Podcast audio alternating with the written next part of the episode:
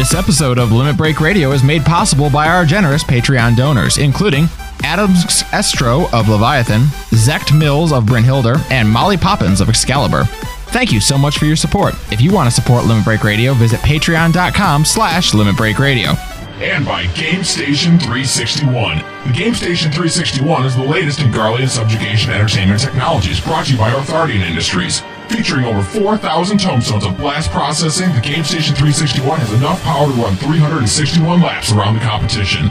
All GameStation 361s come with full SL-4VE E crown support, brought to you by the Palazzo Company. Installation is easy. Simply place the crown on your head, turn on the GameStation 361, and the Control.dll will do the rest. GameStation is the only place you'll find popular titles such as Legend of Livia, Shotgun of Time, Grand Theft Magitech, and Orthard Watch. GameStation 361. Now you're gaming with power. Garlean power. Live from Eorzea.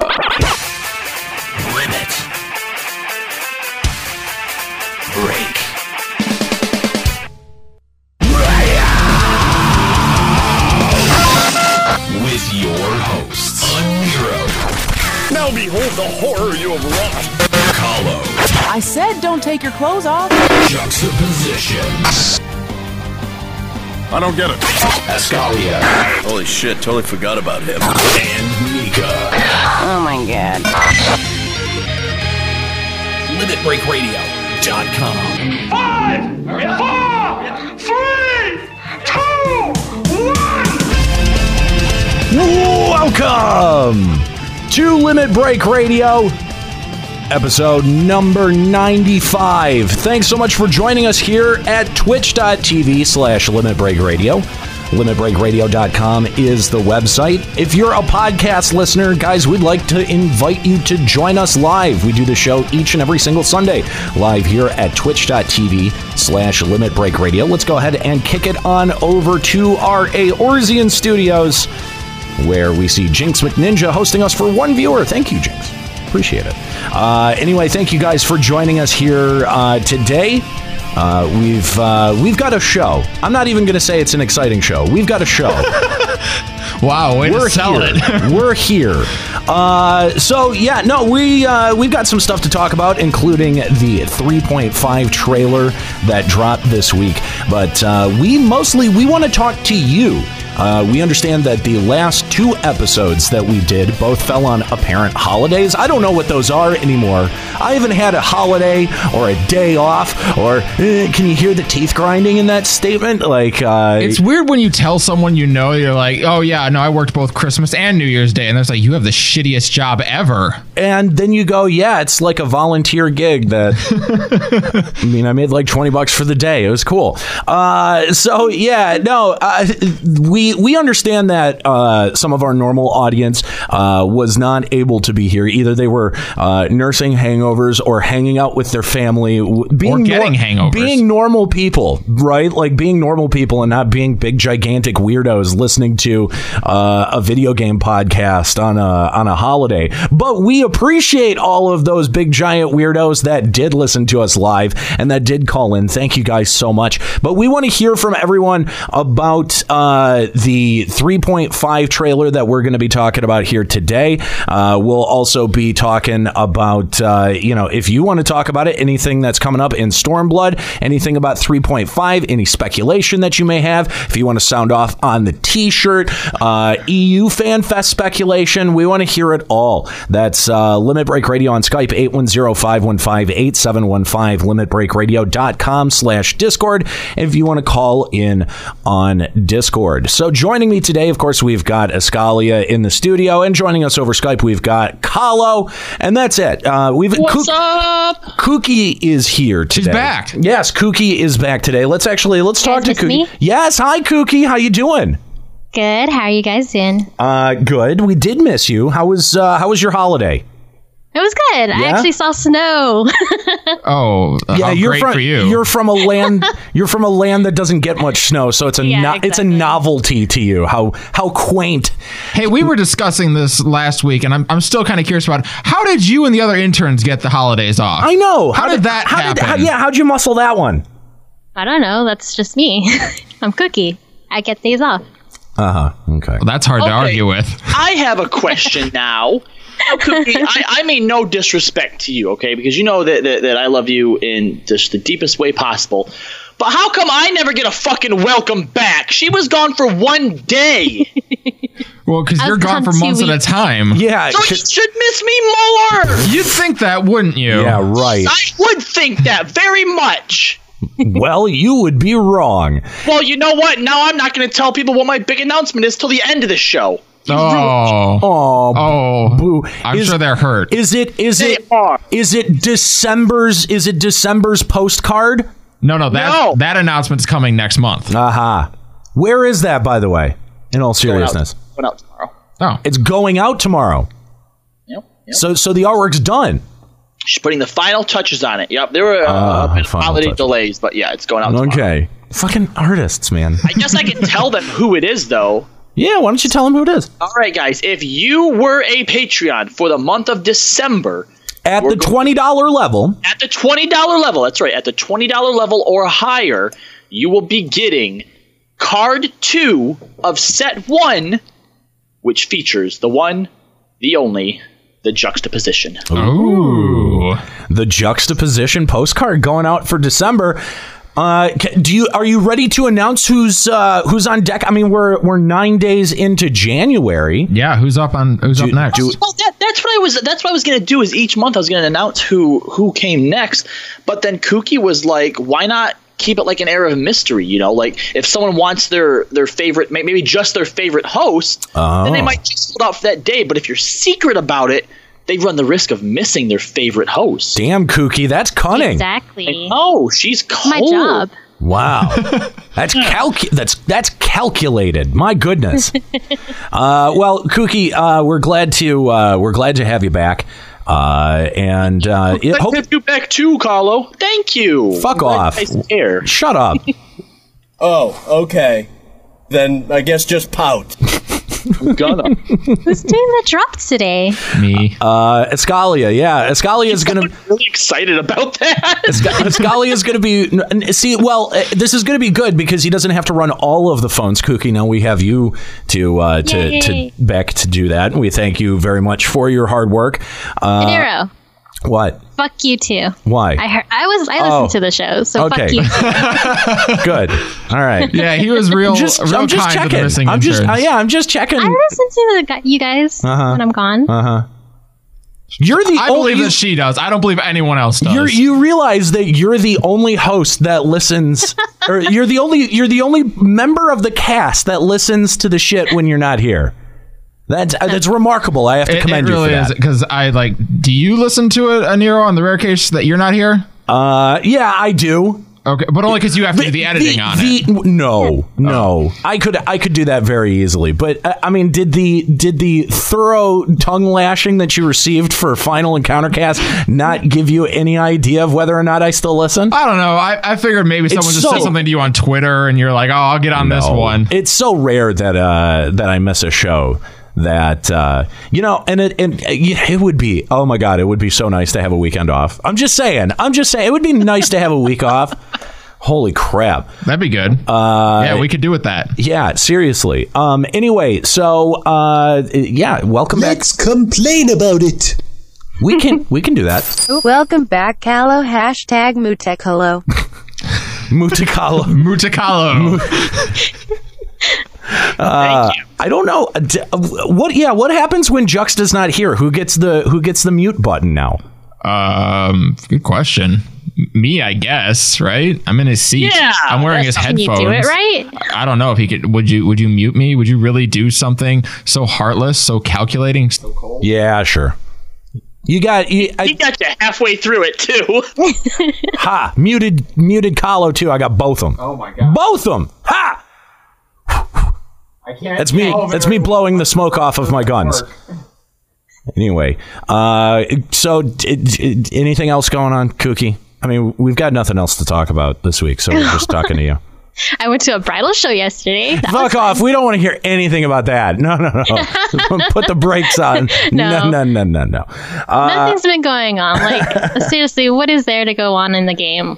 Uh, that's a great question. Absolutely, apparently nothing. Anyway, uh, so uh, Kookie, it's great to have you back. We're we're glad to have you back, but we do have uh, a bit of a bummer to uh, to also announce. Yeah, that What happened? because it, it- even though Kookie is is back from vacation, uh, Pops went on vacation and uh, we lost him. He died. No, he Oh. didn't. No, that's not. No, No. that's not what happened. We just literally we, have lo- we literally dead. lost him. We don't. We don't. We don't know where he is. No, we just he's gone.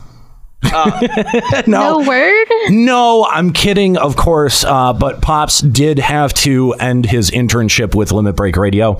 Uh, so. Uh, just wanted to uh, send a huge shout out and thank you to Papa Woody for all of the hard work and effort that he put in, for hanging out with us out at uh, FanFest, for the work that he put in out there. Uh, so yeah, we we do want to send a huge shout out and thank you to Pops. And uh, yeah, so there's there's an opening for a drink runner in the studio. Best of luck on your future endeavors, pops. yes, of We're gonna go course. ahead and replace you now. Of course. Speaking of death, though, there was there was a member of the LBR uh, hosts. Glad Night Dev could get you a program that replicates Aniro's voice and personality. Sorry again for your loss. Hashtag RIP. There we go.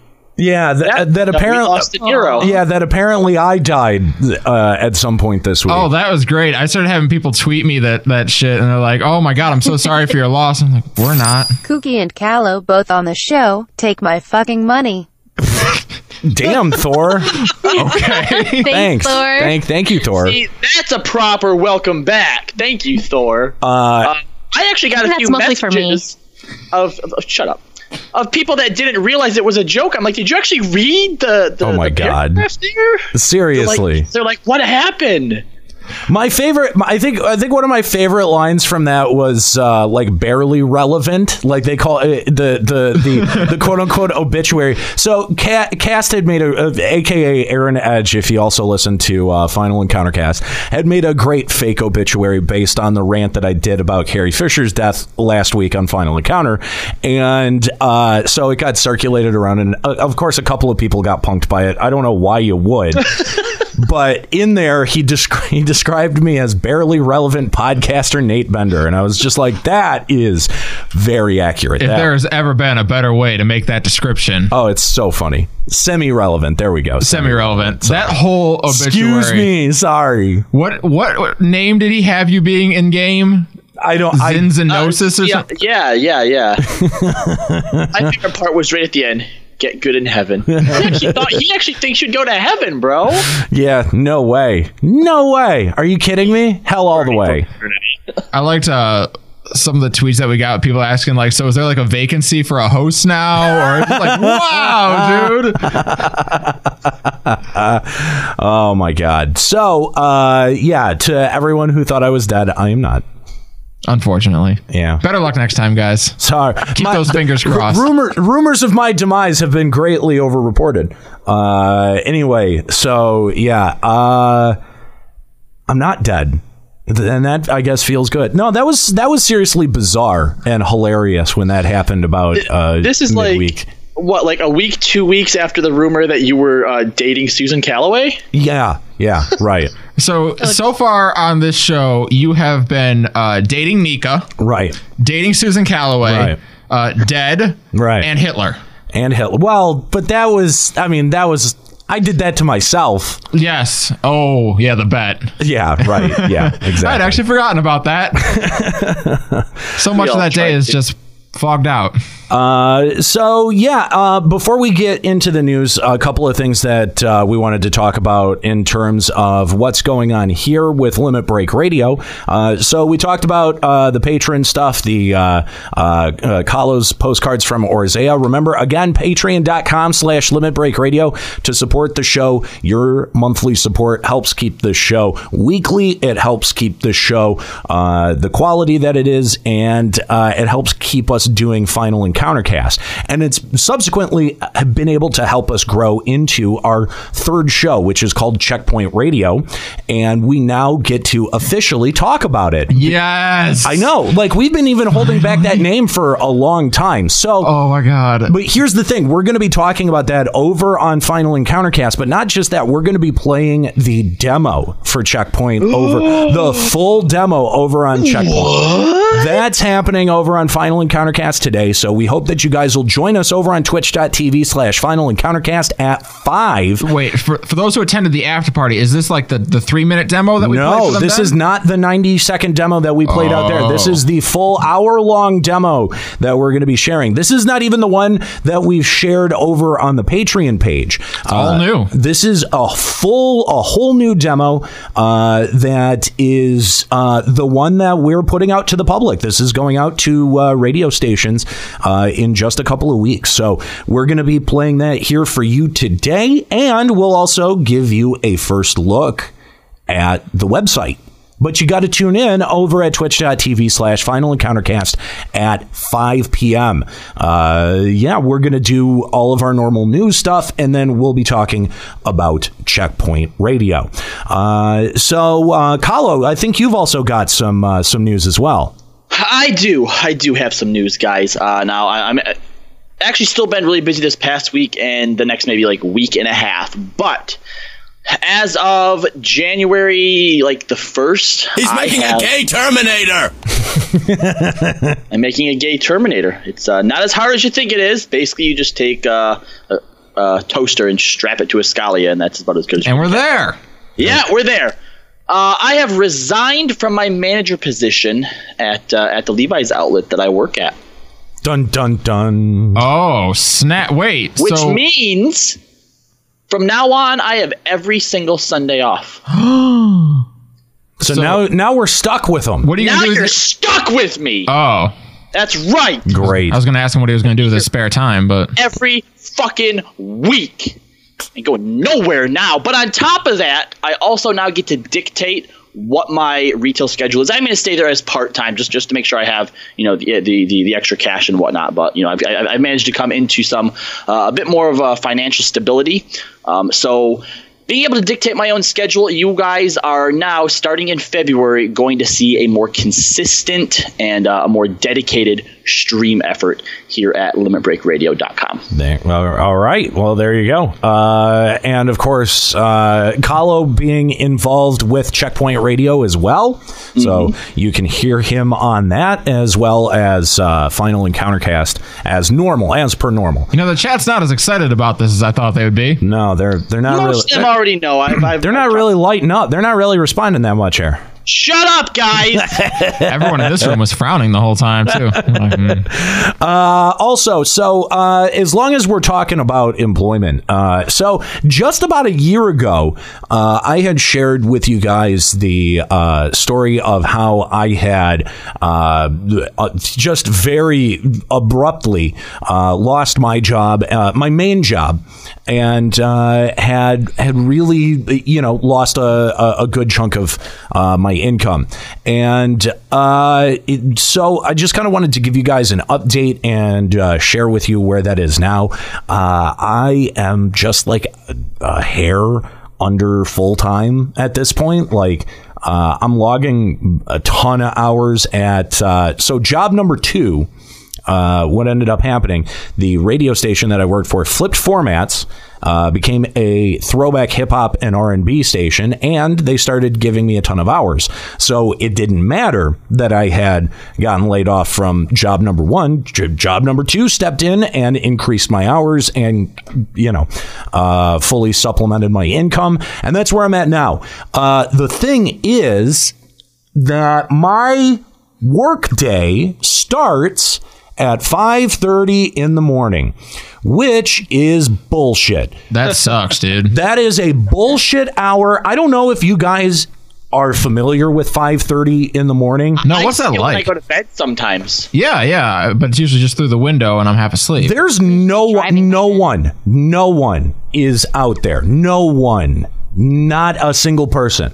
You, you uh, there. it's- I, I can't remember what stand-up comedian had said this joke, but he was like, you know, driving driving at five thirty, you'll drive past the guy who's still programming the Matrix. you know, like that's that's what kind of bullshit uh, uh, 5.30 in the morning it is. And so uh, my my internal clock has been adjusted. My I, I, I people who know me well have known uh, how I struggle with sleep.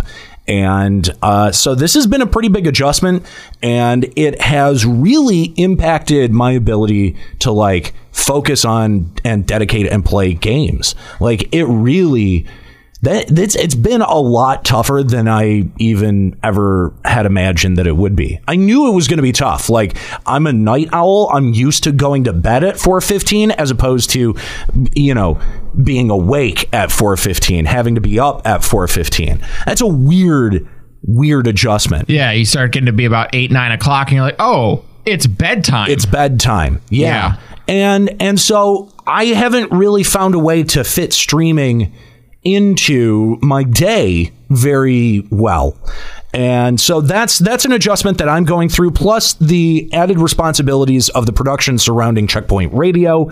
That has all kind of happened all at once. And so, if you guys have missed me at all on the Twitch stream, uh, uh, you know, I do apologize. I wish that I could be streaming more. I'd love to be playing more games, period. I'm like struggling to get through Pokemon Platinum right now. You know what I mean? Like, I shouldn't Wait, be. wait, wait. What? Sun, sun and moon. No, no, no, no. The, the it's not. It's still not bankable yet. Oh my god.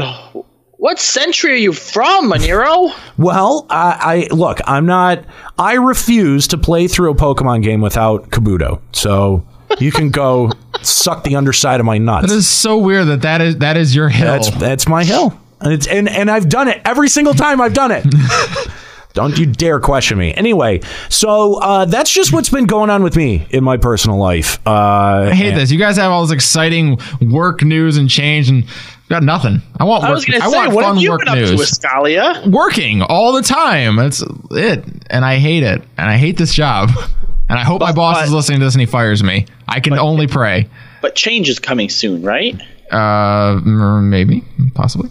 Fingers crossed. Maybe Uh, I don't know. Maybe might, might have an interview this week. Maybe something. Possibly. Maybe something will pan out with uh, with Checkpoint. You never know. I mean, like we're this again uh, with Checkpoint Radio. This is a big deal for us because this is and this is a fully polished, ready to go like radio show. This is like this isn't like this is a big boy show. It is. I'm so excited for people to hear this because it sounds so good. and it's and I think like it. I I think.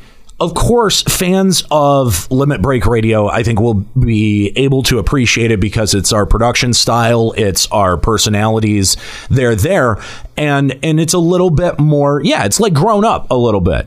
Um, and I think Final encounter cast fans will, you know, they'll hear a lot of very similar content. You know, a lot of the discussions that we have on Final encounter cast uh, end up making their way to Checkpoint Radio, but they happen in a little bit more of a focused way because we've only got like 12 minutes to be able to try to have that conversation. Right. And so we're going back and forth like I, I especially on Limit Break Radio Final Encountercast, we have the freedom to be able to have really in-depth discussions and like get you guys on the phone and have like really long conversations with you guys and and everything like that. Um, this is a little bit different. This has to be a lot more tightly focused because we're trying to cram a discussion that we had maybe in like 45 minutes. Yes, down to 12. Into 12. Tops. Yeah, it's crazy. Some of our segments are eight minutes. Exactly. Yeah. Uh, so it's it's been an interesting adjustment, but I think it's also been a really cool learning experience. So we're really excited to be able to share that with you guys today on Final Encountercast. And we want to encourage all of you to uh, head on over there, twitch.tv slash Final Encountercast. That's at 5 p.m. today. Uh, we're going to be going through the demo, and uh, if you want to sound off on it, uh, that would be awesome. So uh, going to our phone lines real quick before we get into FF14 news, we've actually got Cass joining us who wants to talk about my supposed death. What's going on, Cass? Hey, Hi. Thanks for the. I just want to let you know Okay. that I wrote that thing and actually put it on my Facebook, Yeah. and and not a single fucking person gave a shit. Good. Good. That is So the you're whole right. point. Nobody gives a fuck about the death. Not no. Nobody. No, no, no one cares about it. No one genuinely cares. They only people only write that shit to make themselves feel better. It's it's like it's like a group grieving process, but I don't understand why this has to play out on Facebook because to me that comes off as incredibly callous and self-serving. That's just me. That's my opinion about it. So uh, that was one of the discussions we had uh, last week over on FEC. But uh, Cass, thank you for the lovely obituary. Um, I put a lot of love into it. Yeah, we noticed that. I could tell. My favorite part was calling you a hardcore raider. I wanted somebody from like Reddit to see that, but I didn't know about it. It, it was close. I mean, I, it, you know, I think uh, I think most people, uh, most people who've listened to the show, like would have read that and gone, "Yeah, right." Like it was pretty obvious that it was a troll. So How amazing would it have been? Well, not amazing, but like after that discussion, if you had actually died and we had to find some way to present that, like, like what would we have even done? No one would believe it. But see, that was If you would have died, I would have ran that everywhere I could. I would have posted it everywhere. That was my joke. Is like, man, I feel like I should commit suicide right now just to fuck with people. I'm not like sad or depressed or anything, but it just it would be a great troll. Like Oh, it's yeah. a good opportunity to troll everyone. Oh, yeah, it's just it's the last troll that you get to do. We're answering questions from the police. They're just like, how, how, why, why do you think he did it? Like, was, was he sad? No. Fucking F L A M E L O R D Calo Landis. Uh oh, thank you, Isaac Newton. Uh, dude, Isaac Newton listens to our, our stuff. I guess so. Isaac cool. Newton, forty-one. That's what's up. Uh, anyway, Cass. Uh, happy holidays. Uh, a belated happy holidays. Uh, thanks uh, for, for for the obituary. Hey, the rest of us look forward to our obituaries. And uh, and and and also uh, for the donations. Those were fun, man. So uh, thanks, man. No problem. Thanks. Uh, if you want to call Limit Break Radio, Limit Break Radio on Skype, 810-515-8715, limitbreakradio.com slash Discord. Kookie is standing by to uh, get you connected to the show. And uh, again, thank you, Kookie, and welcome back, because apparently that bothers Kahlo a whole bunch. All right, so... So let's say it every episode. Exactly. Let's uh, check out what's going on in FF14 News. This is a limit breaking news update.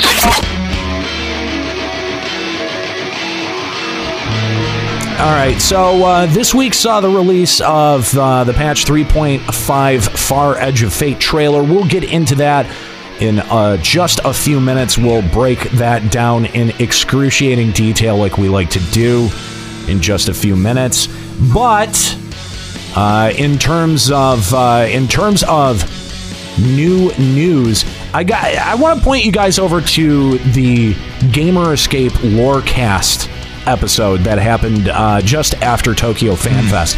Uh, they got to sit down with Koji Fox and have a really nice interview. You can read that over at GamerEscape.com. They've also got uh, an audio uh, recording of the interview that they shared on their uh, Lorecast podcast um, and it, was pretty cool. Like I, I've got to say, uh, an interesting discussion with uh, with uh, Koji Fox, mostly concerning uh, the production of the lore Yeah, book. I would say they didn't get actually talk about very much lore. In no, this not a Lorecast. ton. Not a ton.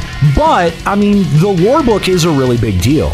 Um, and Koji talks a lot about the production of it and uh, uh, you know the perspective that it's written in, which is all kind of you know really important to uh, you know understanding where the lore book comes from. And like I, what I think is is super cool is that like they took the perspective of like having it happen, it, having an in-game narrative, like having an in-game voice instead of this like third-person omniscient, like I know everything and I'm dictating it to you. It's someone instead uh, written from the perspective of someone who lives in Eorzea, right, and who's sharing stories, who's a scholar and sharing stories uh, in this text, and that's not that dissimilar to the way that we've produced Limit Break Radio for years. I mean, uh, one of the things from the interview that I really like, and this actually adds on to when we were at FanFest, they mentioned that nowhere on there is there any kind of like Square Enix logo or any type of like you know thing like that would exist that would exist in the real world. They wanted it to be like a tome And so going along with that, even though Koji Fox wrote it, it doesn't say by Koji Fox. It's by, like Aniro said, an actual person that exists within Eorzea. Right, yeah. And I think that that's probably one of the most fun and interesting aspects of the you know, of the lore book. And, you know, they get really deep into that in the uh, Lorecast interview. Um, there was a little bit of like talk of 1.0 and some dangling pro- plot threads that exist there. And what's interesting is that it sounds like some of those have been set aside for 5.0. I mean, like they're like we we may actually get some resolution to plot points that at least I don't expect. I, I don't expect it all to be uh, resolved. Resolved, yeah. Yeah. Well, and I guess it makes sense from the stance like we know 5.0 is probably going to be Garlemald, and 1.0 was very heavily Garlean influenced. That is true. It would make sense that that would be the time to re- resolve that. But wow, four expansions later, effectively. Yeah, yeah. To to sort of like realize that vision because you're right. You know the the the Empire was sort of like the antagonist of 1.0, if not directly. You know, most people were like, yeah, okay, we we we saw the Beast Tribe stuff. We we had at least two of the primals, but like, yeah, there was all of this. Uh, all of the stuff surrounding the Garlean Empire that was pretty much left unresolved in all of their machinations and what exactly they were doing at that time. Um, so interesting to note that we're going to go back and get some payoff possibly on some of these, you know, long term dangling plot threads. And the other thing that he mentioned that was really interesting is that he's like, dude, we've been hiring people that are fans of the game, that have been players, uh, you know, and, and have an attachment to a certain character from 1.0 or have an attachment to a certain plot thread from 1.0 so that there there are people in the room that are sort of fighting for these things. Yeah, well, I mean that's something that Blizzard has done now for a while with uh, World of Warcraft, is they've hired people who were big in the community, and that has gone a long way. Hire us. Oh, that'll be the day. That that'll never, never, ever, ever happen. And I don't, I don't, I don't think I would be very good for the development process because I'd be like, yeah, that's stupid, that's dumb. I don't have anything. Like, uh, Nero, what do you think we should do with this killer? Make it, make it like eleven. That's what that. Apparently, that's what everyone thinks. That my only suggestion is ever is just make it more like eleven. Yeah, Yoshi approaches you. What do you think we should do? And you just give him Tanaka's phone number. Like, talk to that guy Call this guy. Oh, also, kill the Sultana. and everyone else. She she's not even relevant right now. It doesn't matter. You go back and you do it right this time. more more Game of Thrones. Do you think that them resolving plot threads from 1.0, like, for like a lot of people did not play 1.0. So how do you resolve those plot threads and still have it, you know, have meaning for people who didn't play? I in don't know that it's well. I don't know that it's necessarily because uh, some of them have just sort of been shoehorn uh, resolved, like the uh, Travanchet. Uh, The horn? yeah, and the horn of uh, whatever the hell that and- was well, used if, in. and, and if you're not a Alexander. 1.0 player, like you don't necessarily have to have all of that backstory to get it. Like you just go, oh, okay, I'm a Guffin. Whereas if you are a 1.0 player, like uh, Nero said when we first found out about that thing, he's like, that was like a cool little thing to finally have an answer to that question. right? Even yeah. if it is shoehorned, it's at least it's it's better than just nothing. But I, I think what Koji was talking about was some of the bigger payoffs, some of the bigger, you know, like there were co- there were entire, uh, you know, like battle scenarios that they had mapped out for 1.0 that were never realized, and they had to scrap it in favor of Dalamud. So I think we're talking about things like that. Oh, you know that that like some of the he he uh, Koji even specifically referenced like there's a boss that I wish we we had been able to do that we just weren't able to do. That I'm like, oh well, that is kind of an interesting. That's an that, I- I'd like to see that, especially as a 1.0 player, to to see a little bit more of that payoff. To be like, oh, that's where this was going. Shit. Interesting. That's kind of cool. Okay, so yeah, it, it it'll be recontextualized for us like in a different way, but like you'll be able to look at it as a 1.0 player and say like, "Oh, this is what this would have meant for me." Yeah, kind of. Yeah. Okay. Yeah. And that's It's interesting. You guys should definitely check it out. That's again the Lorecast uh, episode over at Gamer Escape. And then there is this. I mean, uh, we've we've got uh, you know some uh, some previews over at the Lodestone to check out here in just a second. But uh, we've also got this. I thought this was really funny. Oh, yeah. Did anyone else watch this clip of uh, Yoshi P getting kind of Being pissed- alone? pissed off and embarrassed that he was dancing alone on on a server? Oh, it was kind of It's so cringy. It's hard to watch. So basically, what happened was on I think it was on New Year's. New Year's. It was. Yep. It was New Year's Eve, wasn't it? Yeah, it was a New Year's Eve countdown Yeah. stream. So they had the producers of, uh, of course, Yoshi P for 14, uh, Dragon Quest 10, uh, PSO 2, and uh, I, I think it was just those three. I think those three, yeah. But there were four people on stage. I don't know what that was. like. There's probably some type of like host. A host or an MC, Maybe. yeah. Maybe. Uh, so anyway, they there was there was some kind of I guess competition to see who could have the most people dancing around them as they counted down for New Year's Eve. Yeah. And what happened was that I guess I guess like they had tweeted out or like sent out or said that all three of those, by the way. Yeah, that that they would be on Chocobo server. And the character that they had logged in was on Ifrit, Ifrit server. server. Yeah. And they made it they made it even worse by choosing the gate outside Lenos- Lenosia to Yeah, they didn't pick a hub area. no, they didn't pick any of the cities. They picked out just outside the, in in the field, in the goddamn field. And then no one showed up. No one was there. No one showed up. And I mean, like some people were like Yoshi P raged out. Like he was da- like I think he like played up the frustration, sort of like I do, like on the show. Like I Yeah. definitely play up. He pulled in a Nero. I think a little bit, yeah, yeah. But it was definitely someone on the community team definitely screwed that up. Yeah, uh, PSO2 had more people show up than Final Fantasy 14. Something has gone wrong. Yeah. Now, my thought is someone on the PSO2 team tweeted out the wrong server and sabotaged it. This was this was an inside job. Really? There's there's Failing MMO guys. Failing although although you know what just last week aniro you were giving nika all kinds of hell saying that there's no way the team could tweet out something so incredibly wrong and i'm starting to agree with her now i think maybe there is just a level of incompetence here Oh my god. Um, you know, yeah, you guys are making me look awful, awfully stupid. Uh, oh, you you you, you, the ones doing that to you. you no it was the classic blunder you gave sc too much credit I again may- I might have. you just keep doing it man I might have. uh, no, but uh, again, Nika Nika's out of her goddamn mind if she thinks that like they issue a tweet and they also issue the wrong number of jobs in it. Like you're out of your fucking mind. Like that's that's that's an epic fail.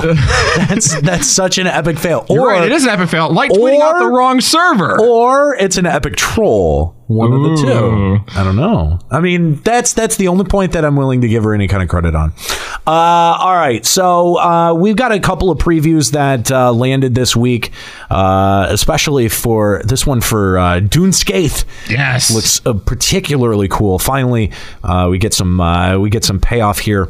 Uh, so in the let's see, the ancient tome recovered by Captain Radilia of the Talons tells of the floating refuge,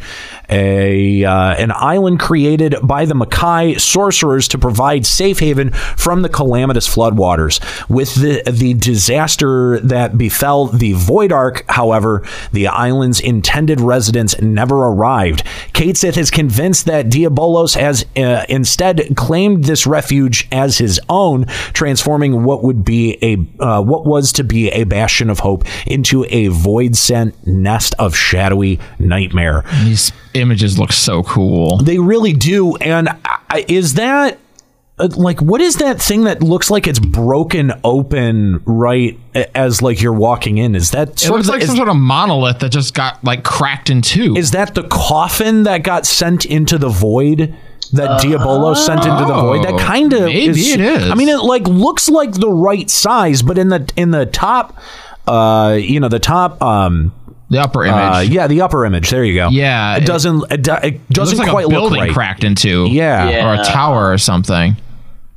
I dig the design. It's a, it's a little bit like Alice in Wonderland. Reminds me of Halloween Town. Yeah. Okay. Yeah. All right. I'll accept either one of those. It looks like it kind of makes you think of Ultimecia's castle in eight too.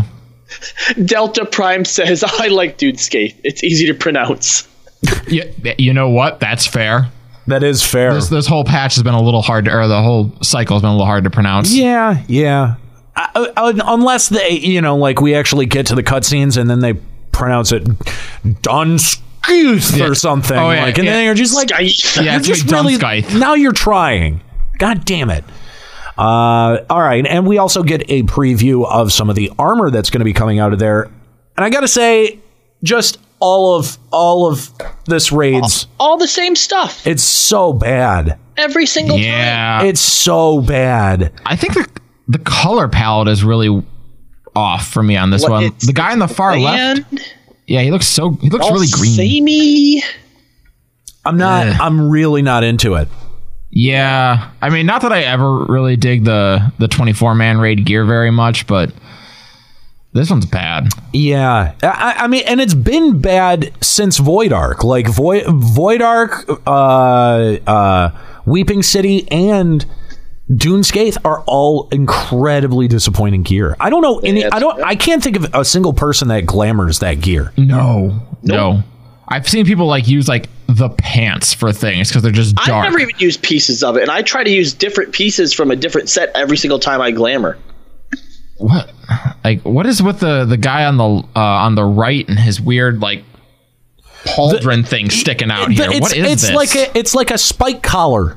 yeah. What is that? That is the most impractical.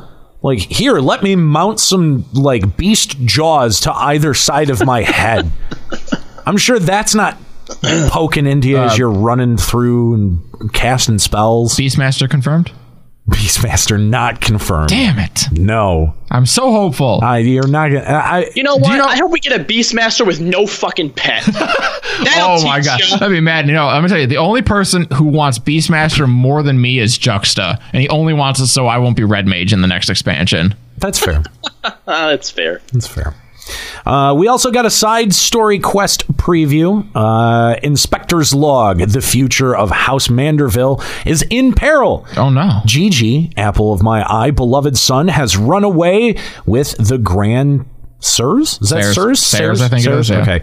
Uh, those elderly scoundrels. Glad though I was to see him uh, regain his lost memories, his sudden revelations led him to pursue a most dangerous path. Overcome with grief for his deceased creator, he now seeks to harness his phenomenal power uh, that he might return the dead to life.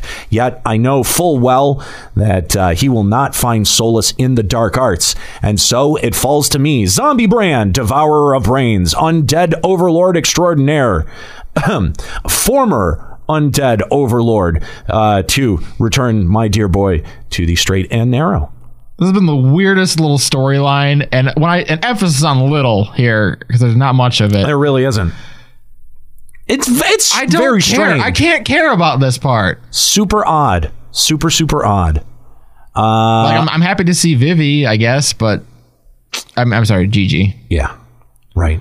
Uh, also, we've got uh, Saint Endel, uh, uh, Saint Endalim St- Scholasticate. Man, try saying that ten times fast. It really is. That's a tough one. Saint Endalim Scholasticate. Saint. I, I can't even say it twice. Like seriously, I could do it, but I don't want to. nailed it. Uh, with every mystery solved, it seems another greater than the last springs up to take its place. Tensions are running at an all time high at the Scholasticate as rage and desperation take hold of the student body, who are altogether too eager to pin the blame for their misfortune on one unlucky individual, who some might say is just getting what he deserves. While some fight to defend the innocent, others move to take justice into their own hands, and once again, you and Inspector Briardien find yourselves in a race against time to uncover the true culprit responsible for the chaos that ensues. Well, there you go. I, I don't. This needed to be one big story, didn't it? Yeah. Right? I thought that they had merged the two together because I hated this guy when he was with Hildibrand, and now he's off on his own. I'm not doing these quests. dude it really is obnoxious uh i'm i'm not i'm definitely not a fan uh of uh of the scholasticate i mean i liked i don't know like i wanted to like it but at the same time like i'm just so not plugged in dude okay where's the facebook messages who's coming that- from Who's getting that? someone someone has their facebook sounds up and it's It's not me. Facebook's. i don't even have i don't even have a tab open for facebook so Me either. I okay. it's I got to be somewhere I, was- I had one up, but maybe that it was on this computer though. Hmm. All right, I may, I, I closed it. To see if it's fine now. That was weird.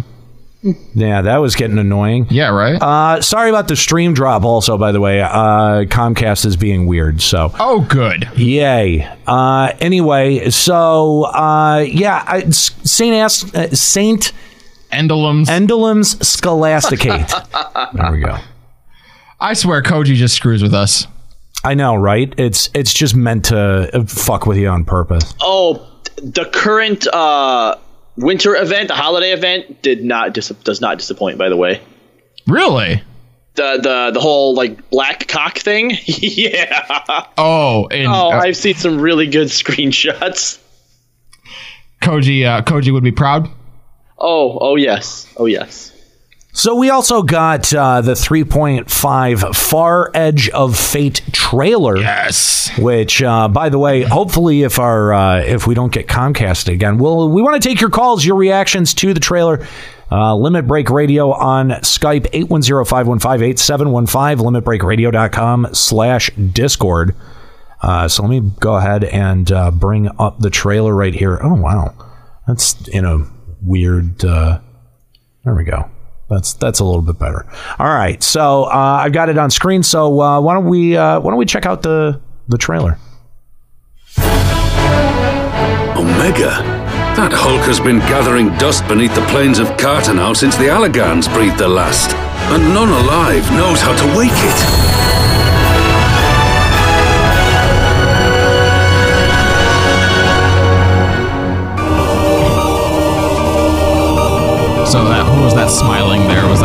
Yeah, that I mean that was that very subtle was which, grin? It was uh the Garlean guy, right? Well, yeah, it was. Uh, was it the Emperor or uh, no? no, I- no, I the mean- guy who's been who was in uh, Crystal Tower. What's his face? Nero. Nero. Thank you. That was Nero? Wasn't that Nero?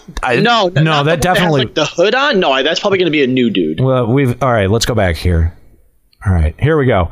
This that guy right oh, here. him. I don't know who that is. No, that's okay. That is um, the new guy. That's the Oh, that uh, Zenos. yeah. That's Zenos right there. Oh, what a badass. Yeah. That, I was like, because I, was like, okay, this is the first time that we're seeing him in the actual game. Because I don't think we've we've met him.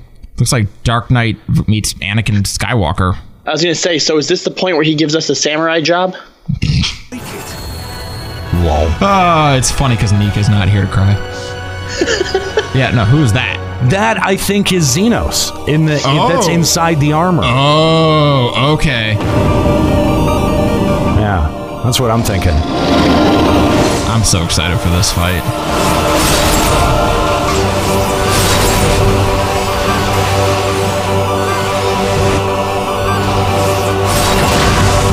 Usually enjoy their stationary fights when they do them, like 'cause they usually do them fairly well. I love this dude and just knocking platforms away, uh, and kind of like how he like lifts himself up to Yeah. attack again. Like Right, right. thematically, this guy looks so cool. He doesn't look like a demon though. I don't. When I look at him, I don't get demon as the impression. No.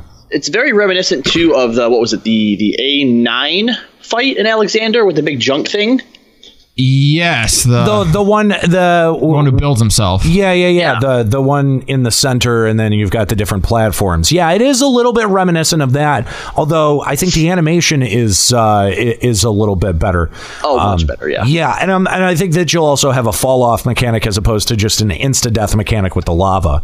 Um, so uh, yeah, I I just I, I I do like the idea, but I'm kind of with you, Kahlo, that it recycles a couple of concepts here.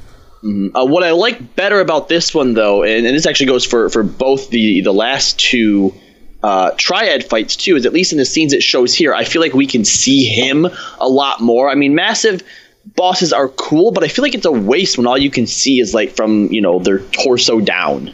Well, I but it kind of worked with Sephiroth because you did fight him as like the smaller regular Yeah. version, and then he grew into that massive thing that you fought for the rest of the fight. Yeah, and he stayed there too. Like a lot of times, especially with the uh, you know with the primals, you know they get really big and then they do their two hour and then they disappear, sort of like Alexander did. They've used that a couple of times, and that started to get a little bit repetitive. And the fact that they kept it with Sephiroth, they kept him that big, I thought was a really kind of cool and unique thing. But it doesn't look like we get that here. We just get new. we- We just get more of Zurvan. You know what I mean? Yeah, like he and just do you think in the second half, or, or I assume the second half, when he kind of like comes out, like and you can see more of his body, you think he's still going to stay stationary there? Oh, you think he'll start moving halfway through? I think that would be cooler. I don't know. Hmm. I'm I'm not. I, I mean, because yeah, you would think like once the platform breaks away, he's actually got some mobility there. But then where are you fighting from? I don't know. That's a good question. Uh, I, you know, I'm also the other. The other. I have a little bit of beef with this because this is the the the second time that they've done this. You know, I was when they did it with Sephiroth, where you know they showed the fight, then they showed him coming up. I felt like, oh, that kind of ruins the surprise, right? And then they're doing it again with this guy. Like, I feel like sometimes I wish they would save some of those moments for us to discover naturally on our own. Yeah, yeah, I agree. Uh, all right, let's keep looking at the. Okay, so there is it like it like leaves one platform, and it seems like that's going to be the only platform that's left for the rem- the remainder of the battle. Well, I wonder if at some point we're gonna like move to a different area to fight. Almost like maybe once he breaks out of there, we go to a different platform to fight on or something like that. Because, or like it would be interesting to have to fight him in a really tiny spot like that. But Yeah, I think I think that's actually a little bit more of an interesting mechanic. How you would then have to, you know, use the limited space that you're given. Stack mechanics going to be super important in this yeah. one. Yeah. Oh yeah, yeah, yeah, yeah. And spread too. I mean, spread. You're just going to have to be very conscious of how you spread. Now, there's only there's only three members of the Warring Triad, right? Like he's the last one. Uh, yeah. Tr- try, try, Okay, try. so do you feel like we've really had much of a story so far? Like, where is it supposed to go after this? I mean, it really like it's the only place where the Garleans are connected to the um, uh, to to the storyline right now at all. Huh? I think that it, it we're gonna get an idea of what the Garlean machinations are, like what what they're trying to do right now. Um, you know, with with Zenos kind of like coming onto the scene, and it seems like he may do some kind of usurping of some kind. Right, right. Um, I think that that throws all of that into chaos. And I mean, I I'm sort of I'm sort of thinking that Zenos may use what the Emperor has been doing up in Azys Lla as a way to prove that he has lost his effectiveness as a leader. Yeah, you can definitely see him dropping something like uh, "Your obsession with the Triad up in Azys Lla brought us nothing." You know, right, all- one something of like those that. kinds Yeah, of lines. yeah, yeah, yeah. So that's that's at least my expectation. Okay. Yeah, because outside of that, it's just been Unukalhai and whatever he's whatever meaning he has. We don't know yet. Yeah, we don't we don't really know. Although Ethos's theories that he gave on those when we had him on a couple episodes ago, um, I think he was definitely onto something there. So, uh, all right, let's continue on in the story.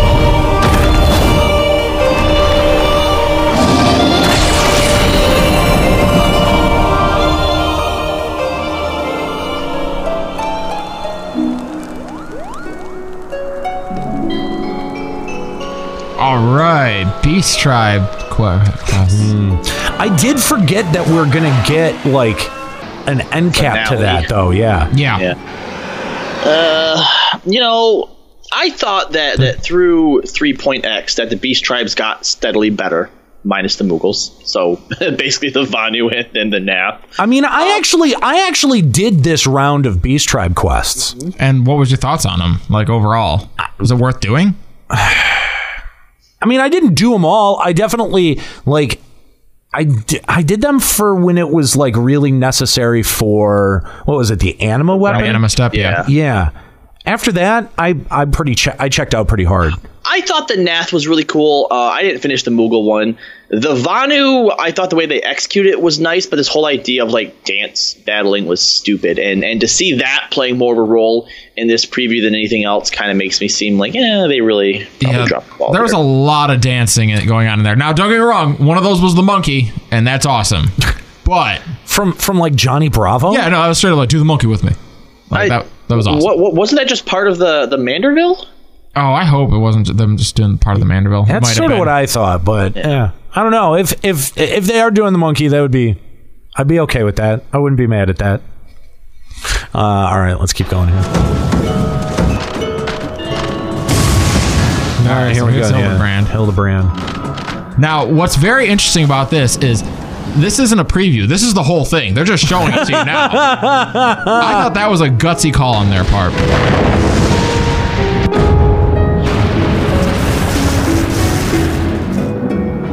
Yeah, that's that's pretty interesting. I don't know. Now, who the f- who are Yeah, who was that? who was that? That's what I'm curious about. Can can you go back a little bit and Yeah, try I and can, I catch can back him it. there? Yeah, yeah, yeah. I can back it up here. Let's, let's- yeah, who are who who who are these people? There's like three of them, and they That- look like they're ready to fuck Hildibrand up. Yeah, I mean he's immortal though. He's a primal. What are you What are you gonna do? I don't know. Like, um, is that someone we've seen before on the Hildibrand line? I don't think so. I don't think it is. Everyone's just saying the old people. Oh, the old people. Oh, oh, are those the Sares who stole away? Uh, they're the ones who took Vivi away. Oh, okay, okay. That's who that is. Yeah, yeah, I yeah. getcha. that's right. Shows you how many how many of these quests I've done. So I've done them and I didn't remember that. Shame on you. Uh, you know what, Escalia, let me ask you this then. With the way that the Hildibrand crests have sort of been uh, handled in 3.x, I mean, you know, for a while we didn't actually think we were going to get any, despite Uh-huh. uh, at the end of uh, 2.x them saying Hildibrand will return. Do you think he's going to make some type of return in 4.x? Oh God, do I want him to or will he? Both? Uh, I don't want him to, but yes, absolutely he will. Why don't you want him to? I mean, I, I feel like, it, again, it wasn't handled very well in 3.x, but that might have been because they felt like, oh, I guess people like him. May- Maybe. If, Maybe we should, Well- and that kind of contributed to it being a dud. if Hildibrand was one of the things that they talked about where they cut back because of budget, like, and now that's one of the things that would actually get the attention that it's supposed to get this time around, then I'm all for them bringing Hildibrand back and doing it right. But if if Hildibrand 4.x is going to be similar to 3.x and not at all like 2.x, then no, just just just let it go. It's it's not it's not great. Like I really do feel like they wanted to do Saint Endalim Scholasticate all through 3.x. They wanted that to be the major thing, and people were like, "Wait, no, where the hell's Hildibrand?" And they're like, "Oh, maybe we misread the situation on that one." I yeah, think and you know that's. what? I think got no trials. No trials. No, Yeah, that's that's kind of that was that's kind of the big thing for me is that there was no there were no battle aspects to it. and because of that, there's no payoff on anything. Yeah, exactly. It really feels like there's nothing has stakes. Like you're just being treated to a set of cutscenes. Yeah, it, it feels like you're watching a movie. That's all these really are. You might fight like like fighting one enemy. Like in this game, fighting trash is nothing. That is not a even an ask of of your player. That Yeah. is just kind of like like that is the equivalent of blinking at the movies. I mean, even fighting like like a character model that is big, you know, like that doesn't even have No. the same because you know it's still just trash. You know that it's like tuned to be like not not a challenge. Well, and even like uh, when you fought um, Ultros and uh, Funga, you had to like you had to learn the mechanics on that fight. I, I lost my first couple attempts on that fight. Right, but I mean that's an eight. That was also an eight-person battle too. I mean that that also had to be tuned like any other primal fight. Yeah, absolutely. Um, so, you know that that there's a little bit more in terms of development that goes on for that. And I could definitely see them arguing like, hey, you know what? We didn't have the budget in 3.x to do Hildibrand properly. Now we do, and we're going to put more into it. Hildibrand will be better in 4.x. Yeah, then go for it. You know, let's be honest. SE put Hildibrand into this expansion just so that Juxta could have lost that bet that he had with the Nero. That's the only reason they did it. Oh, I love the idea that SE just spites people on this show. that that's like what they have to do with their time. Oh yeah, well maybe. And they gave it to a bunch of interns. Like, all right, just go write a Hildibrand story or something. We'll shoehorn it in. They they have one intern who works there, and they're like, okay, your job is to listen to Limit Break Radio. And they're like, cool. Do you want notes on it? And he just says, no, just find out what would make them mad, and give me that. That'd be fair. I'd be okay with that. Yeah, me too. Uh, all right, let's keep going. It's really what happened to Pops. Oh my god.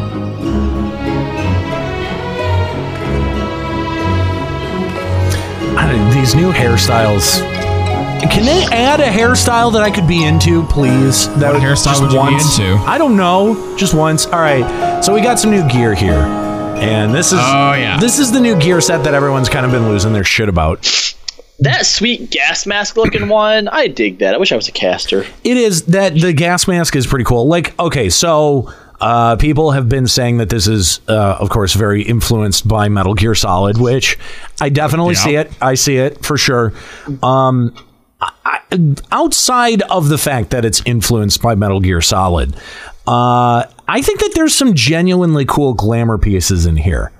Like I, Pieces, yeah, I'll give you that. But like overall sets, Uh, yeah, not not in terms of an overall set, but I'm I, I'm I'm gonna say glamour pieces. Yeah, for sure. There's some really cool stuff in here. I dig the set on the far right. I like that one. a lot. no, Yeah.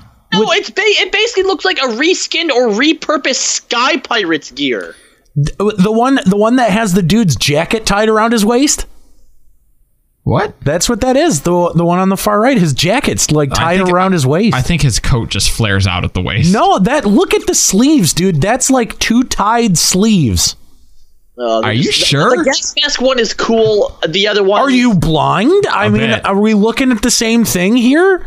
Look at that. Look, look right at his crotch. Look right at his fucking crotch. Oh, I thought that was just the top of his breeches. No, look No, at- those are sleeves. Those are fucking Oh, sleeves. man. He's dude, he's got that shit just fucking tied around his waist. Now, is our guy uh, uh second from the left there? Are those big knee pads or are, is he rocking short shorts there? What's going on here? Uh, those are definitely knee pads. Okay, good. I'm sitting at a shorts. distance here. Uh, yeah, clearly. Uh, looks like a French Revolutionary infantryman to me. I kind of I, I I don't know. Like the only piece of gear that I can't automatically identify what the fuck is going on with it is basically the tank helm. I, Yes. I need to get a side view of it. Like that could be cool. It could be a legit helm. I need to get I need to get a better view on it though. Looks like a he's got a big mouth for a face. Yeah, that's yeah. and we've had a couple of those, like the behemoth helm, and Yeah. like, and it's sort of, I, I mean, like it it is. I think it's a little bit of a callback to the uh, the Hound's helm from Game Oh, of sure. Thrones, Okay. and and we've seen a few of those, but I, you know, uh, I I got to see it from the side. I got to be able because like I don't know what's going on on the top of it. There, there's like that little that spike coming up, and I yeah, I just I need to know what it is. It's like an Ascar helm with teeth. Mm, yeah, I could see that. Yeah, yeah, yeah. Boy, call, oh, that was a callback. Yeah. Whenever I see the little spike on top, that's what I always Yeah, think I of. see it. I could see it. Uh, all right, so uh, jury's jury's a little bit, I, and I, I have to wonder, like when you dye the the caster gear, what that's going to look like. Oh yeah. Because I'm hoping I'm hoping that if you dye the helm, that it doesn't end up changing the gas mask portion of it. Right. Yes, Um, only changes the gas mask portion. Right. Yeah. Digging a raincoat. Ultimate troll. Yeah, the raincoat thing. I'm not. I'm not It looks totally like a into big that. raincoat. It does. I think it I, does. I think I only hate that coat though because it's yellow. That's like very in another color, I think I would like that. But that like that ugly yellow that makes me think of like a five year old wearing a raincoat. I agree. I agree. Uh, okay, so let's see what else. All right, so this here we get a be- a a slightly better view of. I think is this the the, the this is the, gear. The the raid gear, yeah. It, okay, it is, but this looks like a slightly different set from the one that we were looking at. Yeah, this looks different than what we saw in the was the, the other one wasn't concept art. No, that was actual Yeah. pictures, right? Yeah, This does look different. It The looks a little bit different. It's nicer. Yeah. I don't know. I don't hate this I'm- as much. I I still I'm not into the color scheme. Yeah, I like the dragoon the body on this maroon. one. The maroon is just not. Yeah, I could see that. the The dragoon body's not that bad. It's a little bit more armored. Yeah, it's cool. It's a little heavier. Um, I'm not into the tank gear except for the helm. The helm is actually Oh, kind of cool. People saying this could be the new dungeon gear. Oh, You're, but they're in Dun Scaith though. I think that Oh, that's yeah. pretty. yeah, it's just weird they put them there. Yeah. Uh so yeah, I don't know. I I'm still definitely not gonna be seeking it out, but I don't know, that helmet's not that bad. The helmet's not that bad. What is that? Oh no! And here we get the squall oh, outfit. Oh boy, has this been tweeted at me this week? Oh my god, Scully, did you see there's a squall outfit going in? Aren't you excited? Oh you my- get oh to my God. cosplay as your favorite No. Final Fantasy No. character, Squall. What is it? What is this? Like, where is this coming from? Is this our new veteran reward? What is this? I have to imagine that it is. Yeah. I mean, No. all of the other referential shit has come out of the v- Oh my awards. god! You Fuck know you, what? Square Enix. I am so glad that you hate this so I do. much because I am never taking this off my glamour around you. Oh my god! I am gonna trash it. I What? You're gonna drop it? Yep. I Why? am dropping this gear. Why? Because fuck this gear. Oh come on! I don't want to see a billion and one little emo fanboys being like, "Look at me, I'm Squall." Whatever. you you do you do realize that just in, in- like even though you drop it, that doesn't mean that every you make everyone else drop it, right? Dude, no, I but I can't in good conscience be like, "Oh my god, take your Squall ear off, you loser," and then be like, "But I'm gonna keep mine." You know what? I'm gonna make so many macros with quotes from the games. Oh my god. So whatever. so yeah Hey, yeah. I'm being so whatever. original. I answered a question. Whatever. Oh man, that was great. dot Ugh. dot dot whatever. I'm gonna. Hey, I'm gonna name my carbuncle Griever. That's pretty funny, Actually, I actually. glamored it black because Squall would have liked that. Uh, God, I hate this. I can't help it. Uh, when do we get our cipher jacket? That's what I want to know. he's so genuinely bothered by it too. I know. I, I can't even tell you why. It's just like it didn't bug me when Zidane's gear got put in the game. It, uh, even the FF10 gear doesn't bug me that much. This pisses me off though. And I All don't- right, all right, Square Enix. If you actually listen to this game or to this podcast, right, and and you spite us, wait about two months after Escalia drops that gear, then add a special option to it. You can summon a wyvern. pet. in in perhaps the weirdest. yeah, that would Jump defi- ever that in would definitely gaming? not fit thematically at all. But that said, it would It would troll the that you guys shit- are listening. it would troll I the shit quit. out of 'em, though, I yeah. would quit FF14. I would uninstall. uh, s- yeah, so I'm I'm just I'm surprised that you're not more into it. I mean, Why? Go- What you like? What character could they put? Like, if they had a, a glamour in that was exactly Solid Snake, you would want that glamour. I mean, they they're kind They of kind of do. kind of are sort of, but no, I don't know. I, I mean, that's the thing. But like having a glamour in the game, like as soon as we had gotten the cloud glamour, Yeah. you didn't see this coming. I did see it coming, and I called it out back then when I said I don't want Final Fantasy VIII included. Ugh. Why did you Why did you think that you that FF8 would get an exemption? I just thought Because it like- wasn't good enough. Well, well, SE doesn't think so. FF, like they're like, hey, we're remaking FF7, so here's uh, here's Cloud. Hey, uh, t- uh, 12 remasters happening, 13 sequels coming out. Here's Lightning, and they do it for all those. haven't- FF8's never going to get a remake or anything like that. Oh Leave my alone. god! I just had a thought. No, I just had no. a thought. I just had a thought. Don't do this to me. Son of a bitch. No, Mute don't do- for this, please. Son of a bitch. I just I. So we're getting the Return to Ivalice raid, right? Uh-huh. Remember how in the Crystal Tower raid we had all of the different gear sets that were based off of the original Final Fantasy? Like you, had, well, you had the. I'm sorry, the uh, the first the crystal not crystal fuck what the fuck is this the the dawn stuff the tank gear was like straight out of ff1 it was a straight reference to Oh, the the the warrior of light. light thank you that's what yes that's what i'm that's what i was thinking of so if they're setting it in Ivalice we could get all of the different ff12 characters gear out of the Both- return to both Ivalice best. The yeah Fran- there you go That's gonna be so ugly. Well, we can just continue the trend of the Alliance raid gear complete Just being a complete write off. Yeah, Oh man, I'm calling it right now. you think we're gonna get all the KFF12 characters gear? Vaan, Penelo, Basch. They could at least pick cool characters in that Great. game. So so we're gonna get Maybe. to see Juxta wearing Fran's gear. Excellent. Yeah, That's happening. yep, that's gonna be a definitely thing. gonna. That's definitely gonna be a thing. Uh, I'd like to point out when you were mentioning the idea of like Metal Gear Solid looking glamour, in my head, Aniro was still wearing the Odin helm. I don't like that uh that that Lalafell has the closest to the accurate squall hair.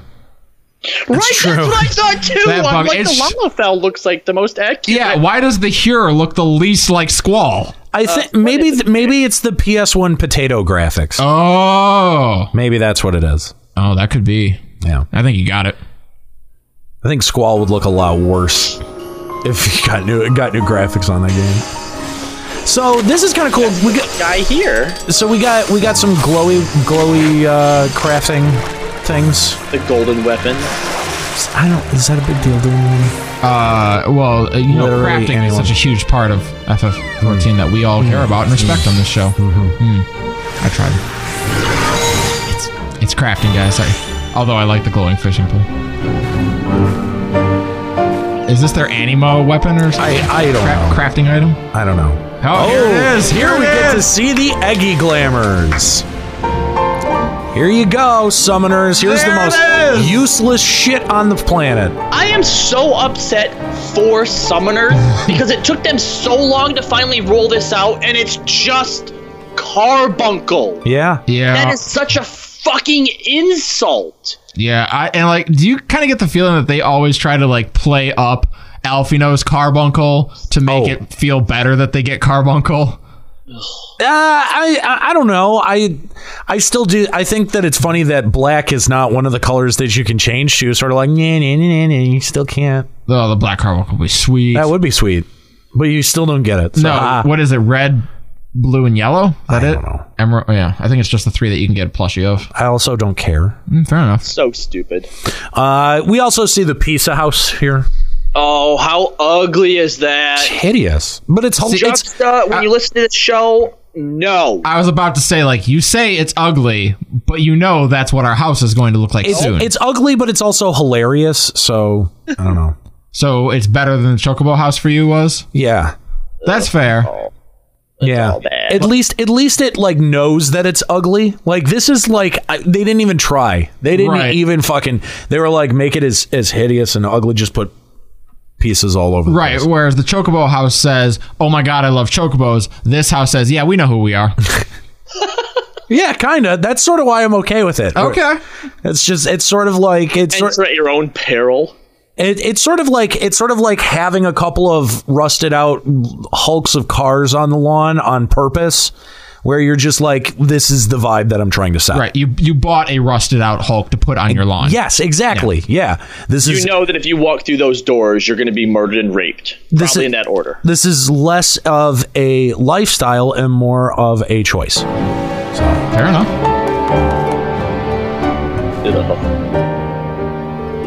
I dig the paintings. I like that. I guess I don't know the fact that there it's connected to the vistas. The, the the what is it? The sightseeing log is terrible. Yeah. Actually, no, that's actually kind of cool. Like the fact that, I mean, I think they, they should probably be adding more paintings already, but to add something like that to the Vista system, it's something that it probably needed when it first came out. So a little Nah. I don't know. I the idea. I don't know. Uh, here we see uh, the new map for the feast. I like it. Which is awesome, by the way. Yeah, I really like it. Uh, very obviously Gridanian theme. Right. Think, Like going forward, if this is uh, uh, obviously well received, which I don't see why, why it wouldn't be, that we could see arenas based on uh, Limsa or Ul'dah. Well, the- isn't the the original Wolves Den? The Wolves Limsa? Den is Limsa. We need to see the the Gladiator pit next from Ul'dah, right? Yeah. Oh, if they just put us into a, another like circular gladiator pit though, like like what's cool about this is it's not symmetrical for once. You Yeah. know, it just it looks like some new arena that you're just like thrown into. If they just send us to the gladiator pit, it's just a fucking pit with sand and stuff. That's gonna be so disappointing. Yeah, except we've had except we've had the gladiator pit in the game for so long That's that's true. that it's like uh, th- to not have it as a PvP option seems like silly. It'd be cool if they took a chunk out of Halatali and that was theirs or something like that. I don't know. no, uh, 'cause it's still just reusing stuff. All right, let's uh, let's see what else we got here. Oh yeah. Get our first look at some of the dungeons here. Sohm Al hard mode. So apparently, a lot of people sounded off and said that that was uh, designed for an Ochu in one of the Final Fantasy games. Oh, A lot of people. that doesn't look like an Ochu. It doesn't doesn't seem like it, but yeah. Okay, well, Now, now we're we're usually actually pretty hard on on the hard mode remakes on this show. It's been a while since I've been into Sohm Al, but this doesn't look like we're retreading our exact same steps. Oh no, no, no, no, no, no. Sohm Al in the first one we went up to be able to get to Sea of Clouds. This one goes down. Yeah, and Okay. like so far from what we can see of this one, like they could have named this something else, and I don't think anyone would have called bullshit. Like Yeah. if they said no, this isn't Sohm Al, everyone would be like, oh, all right. Yeah. Yeah, uh, Um, some of the monsters look really, really cool, but I can't but help think that we're just going to be underwhelmed again. Like, like, like, why are we going back to Sohm Al? What's what's at the bottom of it? Is it really going to be that important? What is underneath the mountain? That's the question.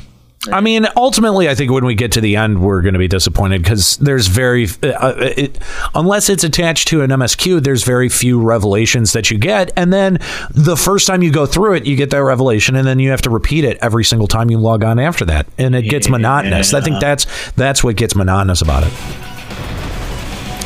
A lot of people saying that the first boss here looks like Bulbasaur, which I thought the same thing. Oh my god, it does. yeah, I see. Oh, here comes the sandworm. sandworms.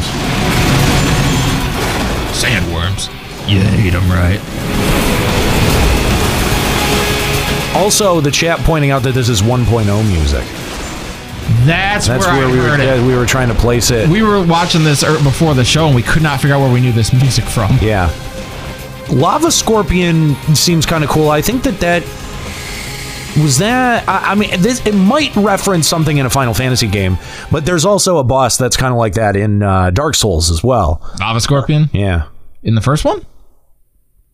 I think. Is it? Is it the first one or the third one? I don't remember. That whole game, all of those games blend together. Yeah, I don't remember. Except for the second one because it's terrible. Yeah, Sohm Al hard mode is the, uh, I think so far my favorite looking hard mode because it does like what Kahlo said. It doesn't just look like a retread of stuff we've done before. It's all new areas and new enemies and stuff like that. Yeah, it definitely does. I, I think that the, the monster design is actually pretty distinguished from a lot of other stuff that we've gotten.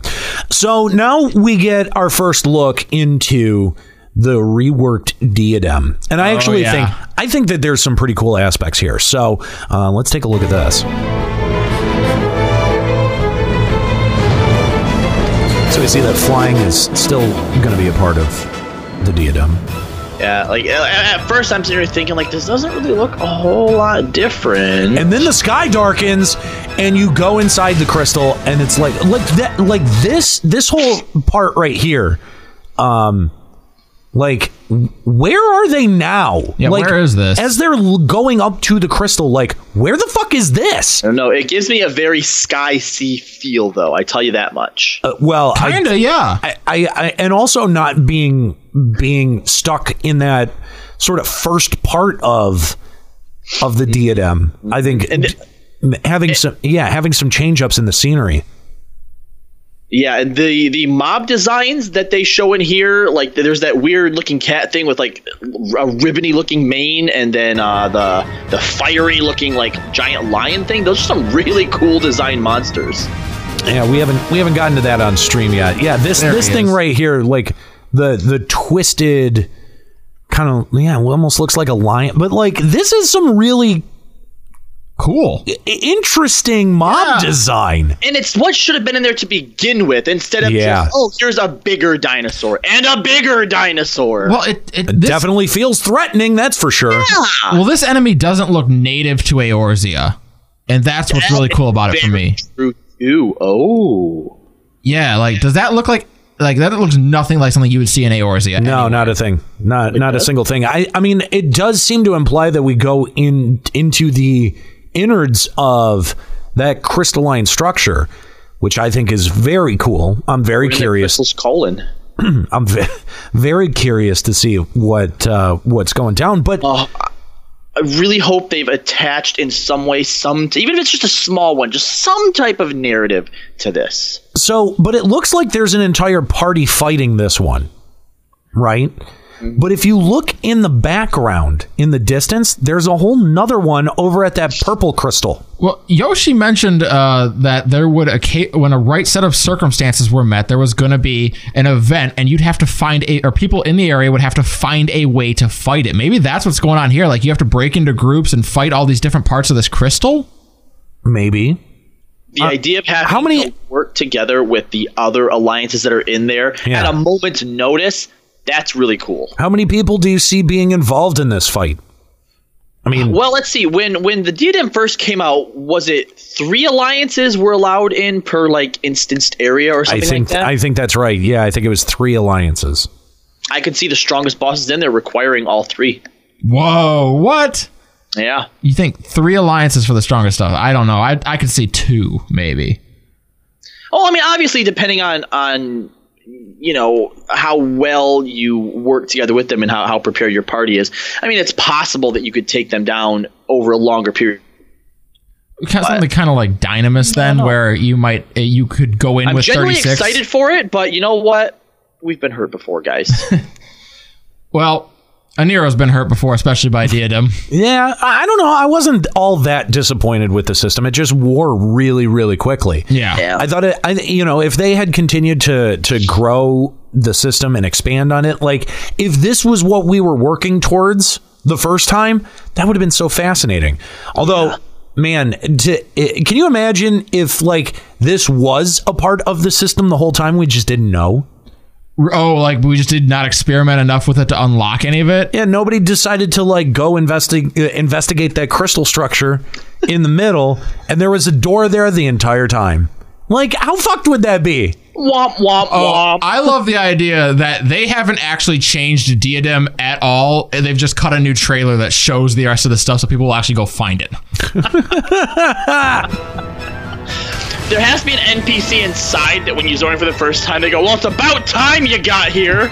So we we see all of those, all three of those lasers sort of combining into the center, and uh, spawn, spawning a whole bunch of, by the way, uh, dark elementals. elementals, yeah. yeah, that that seem to be hanging out there, and then I guess at some point it triggers this crazy glowy lion guy. Fire Lion. Uh, You know, everyone's favorite enemy. right. Blaming Leo.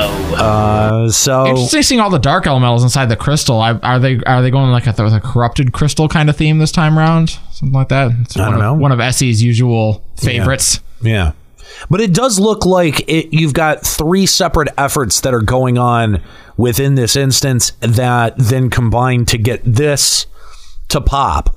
Which again, I, I, and I'm gonna I'm gonna side with uh, with Kahlo on this. That way better than a big dinosaur. Oh yeah. Way more threatening. Way more interesting. Now, I Um, wonder if they're trying to get it to pop or trying to keep it from popping. I would think get it to pop. Hmm. I don't know. Although, okay, see, now we've also talked about how diadem would be cool if they they put in n- n- not just monsters, but some type of like challenges or objectives. What would be cool is instead of just being like, all right, there, you pop this monster, go and kill it now, is if some type of thing starts and you have to, you know, maybe choose between, you know, letting something pop and killing it or doing a certain set of objectives, like you know, killing all these dark elementals or running some type of gauntlet to stop something from popping. And if r- two different types of rewards came from both of those, that'd be pretty boss. Yeah, but we know that Square Enix isn't really all about giving us a whole bunch of varied rewards. Right. Well, I, or I could just see like you can either win by stopping it from spawning or by killing it once it does. And if it does spawn, it's way harder. Maybe like kind of like a, a Elder Sign Arkham Horror kind of thing. Like your goal is to stop the big bad from spawning, and if it does, you're probably going to lose. You might win, but you're probably going to lose. Hmm.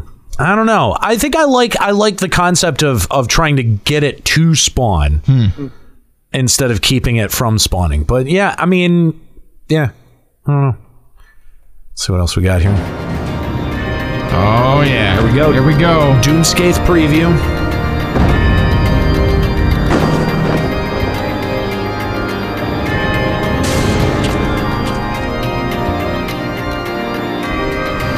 See, Booze McGee is back to being arrogant and self confident after being whiny. That's right.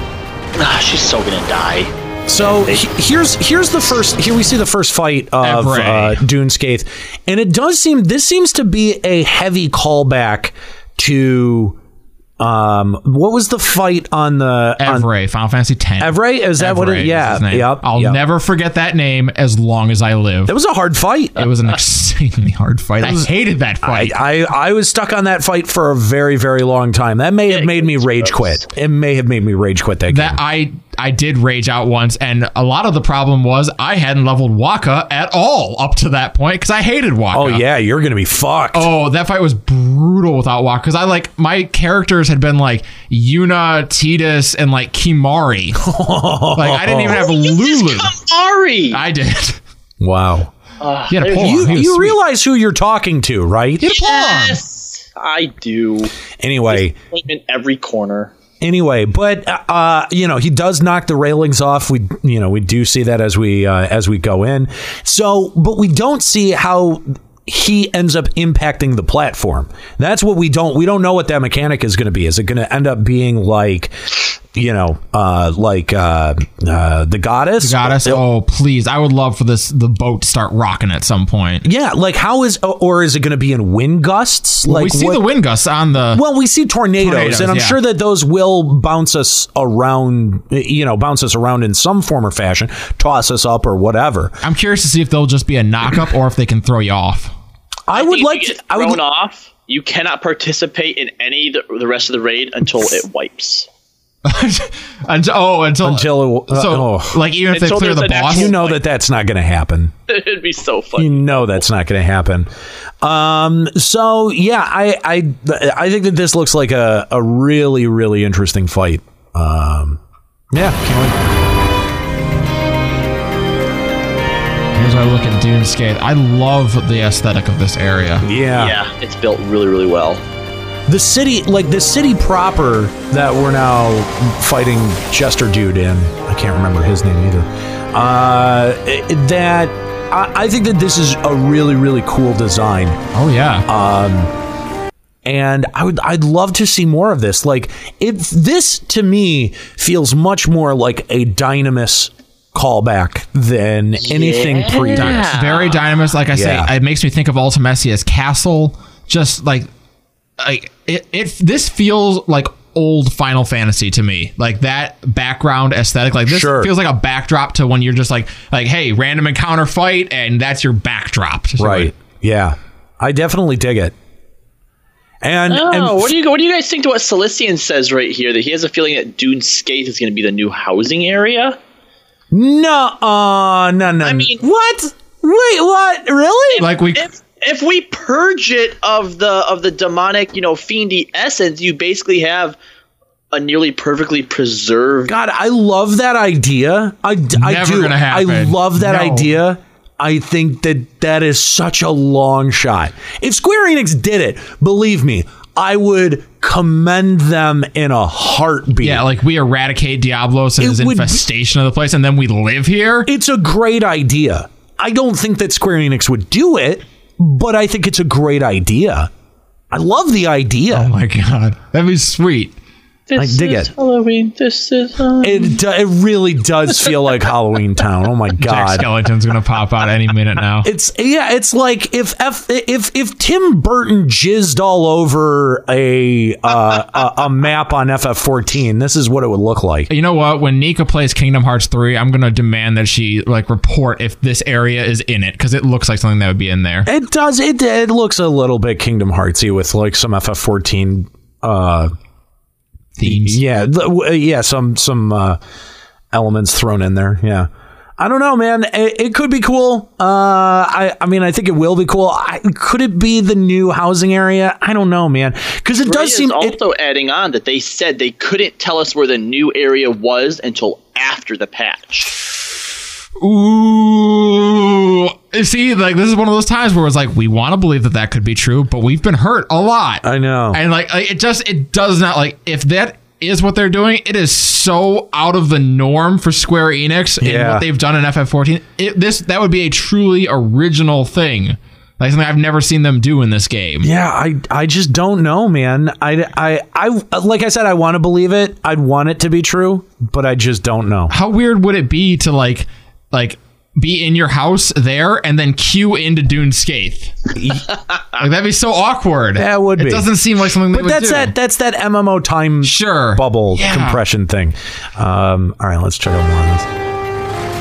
Approaching the castle. Yeah, the the castle with the hearts.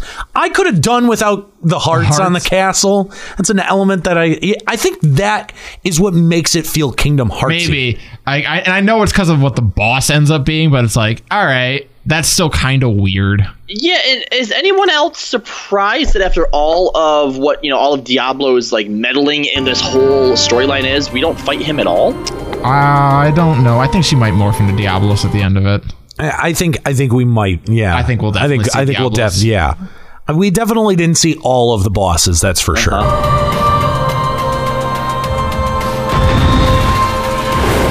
She reminds me of one of the Magus sisters. I don't know. She, you know, what? she reminds me of uh, the the Gothorita Pokemon. Is what Oh. she looks like to me.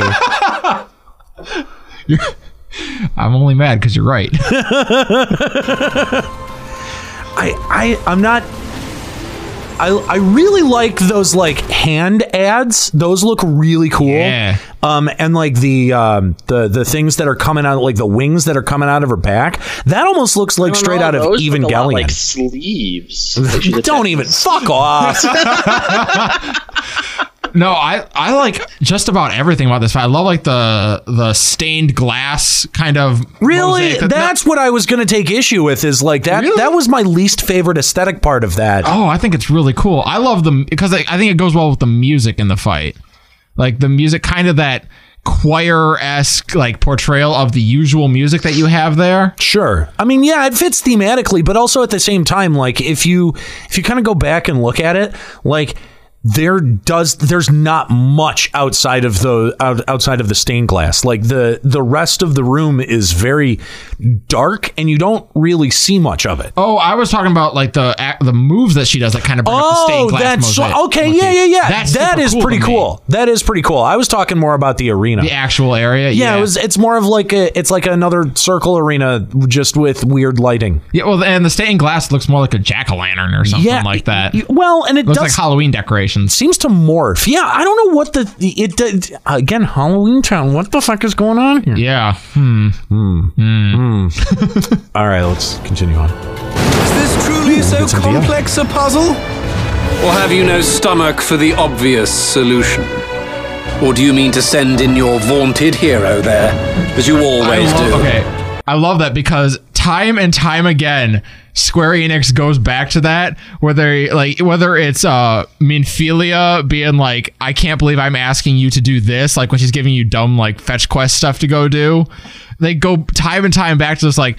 Okay, how about you do something for yourself, or you could just rely on the Warrior of Light again? Yeah, Like, right. They almost play up our expectations as a player, where like we're like, yeah, I'll go do it, but at Oh, the same time, we're just like, yeah, like, oh, I'm asking the Warrior of Light to go check up on Tataru. Now, here's I, I think this is really interesting, and I wanted to back it up to this this scene specifically because this is I, isn't that the double shield Roegadyn dude from from the Garleans, right?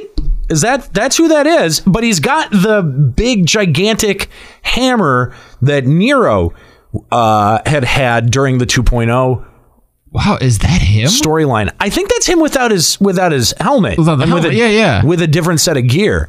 We didn't see much of him. We, we only got that one fight against him Yeah, uh, I, in that one area that I can't remember. I, th- I thought that's because we killed him, didn't we? I didn't think we killed him. we didn't. I don't think so. We did. He's the one that I you didn't, fight I didn't want to leave him alive. Which of the Garleans have we actually killed? I mean, uh, successfully or attempted. I mean, they keep coming back. They have a Yeah, way of do. You're right. reemerging.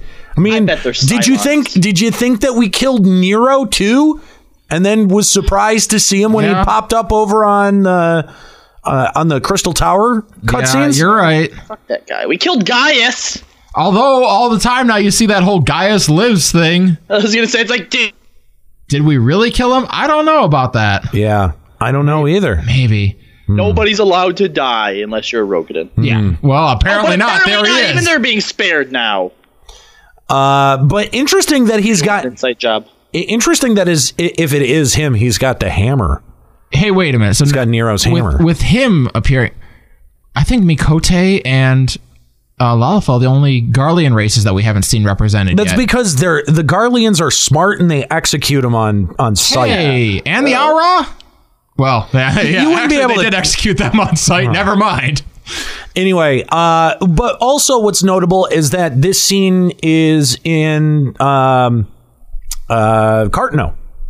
They're in Carteneau right now. Yeah, I, I kind of get the feeling like the main scenario might be taking us into Omega, kind of. Oh, it de- was that not clear by the opening fucking sentence of the trailer? But when's the last time that the the main the the next raid was influenced by the uh, main scenario? Only since only Bahamut, right? Only Binding Coil because Alexander not- wasn't at all, right? Is Omega the raid? Is, I don't think it is. no, you're right. He's not. Ome- Omega's, Omega's- just one of the names that they dropped in terms of a of a fight. Uh, speaking it's about not- that opening opening line though, uh, you know when Raubahn's like, "Oh, that old thing collecting dust." How common of knowledge is Omega? Yeah. Well, and wait, isn't Omega the raid in Stormblood? I don't think. I don't think so. I don't know. Am I crazy? I don't Yeah, know. Omega's the next raid. Is it? he's the next raid tier Yeah, they talked about it, it had like Omega is the next raid. Okay. in Stormblood. Yeah. Okay. All right. Yeah, All right. I, yeah. believe you. Shut Yeah, the okay. fuck up, Chad. Jesus Christ. wow, they're lighting up now. Yeah, I got them going. end in time. No, it's not, guys. Fuck you. It's not. Omega's just a fight. I'm going to just say that now because it makes every one of you mad. Yeah, you're right though. That uh he is the double shield guy because that that one shield looks it's just black instead of white now. But Yeah, I think that there's definitely some uh, some changes going on there, but I don't know. What do you think that? What do you think this means? Are, are Garleans Ascians? Can they never die? or do they just have really good plot armor? Ugh. I just want to tell this guy Joshy in the chat to go fuck himself. Oh, okay. Just Go fuck yourself, Joshy. there you go.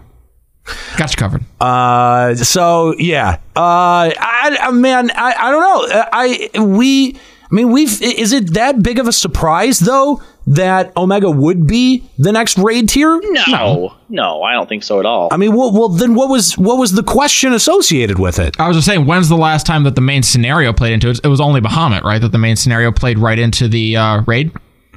Because Alexander, not at all. Am I correct? yeah, yeah, the- yeah. Yeah, okay, Alexander was a complete side story. Yeah. Yeah, Right. Alexander was completely side story. Bahamut, even though it was kind of on the side, it's still in or, or it, it was influenced by the main scenario. And they did say in an interview that they wanted to tie the raid with the MSQ a little bit more closely than they did with Alexander because you're right, Alexander did feel like this entirely side quest. And I don't think I, I that I think served as an additional demotivating factor to why people didn't do it. Right. So uh all right, let's continue on here. As you always do, and pray the world is not engulfed in flame. Might we not persuade you to join the expedition, Lady Yugiri? My blade is yours. I, I, okay. So since they pointed out Lady Yugiri specifically there, uh, I, I think that Yugiri is going to die. She's died. She's Oh, dead. That's so lame. Like, like why? Because, uh, well, uh, f- first of all, uh, Blake was the voice actor like from start to finish, right? Yeah. They didn't like change her her halfway through. Yes. okay? C, C and Blake. I- yes.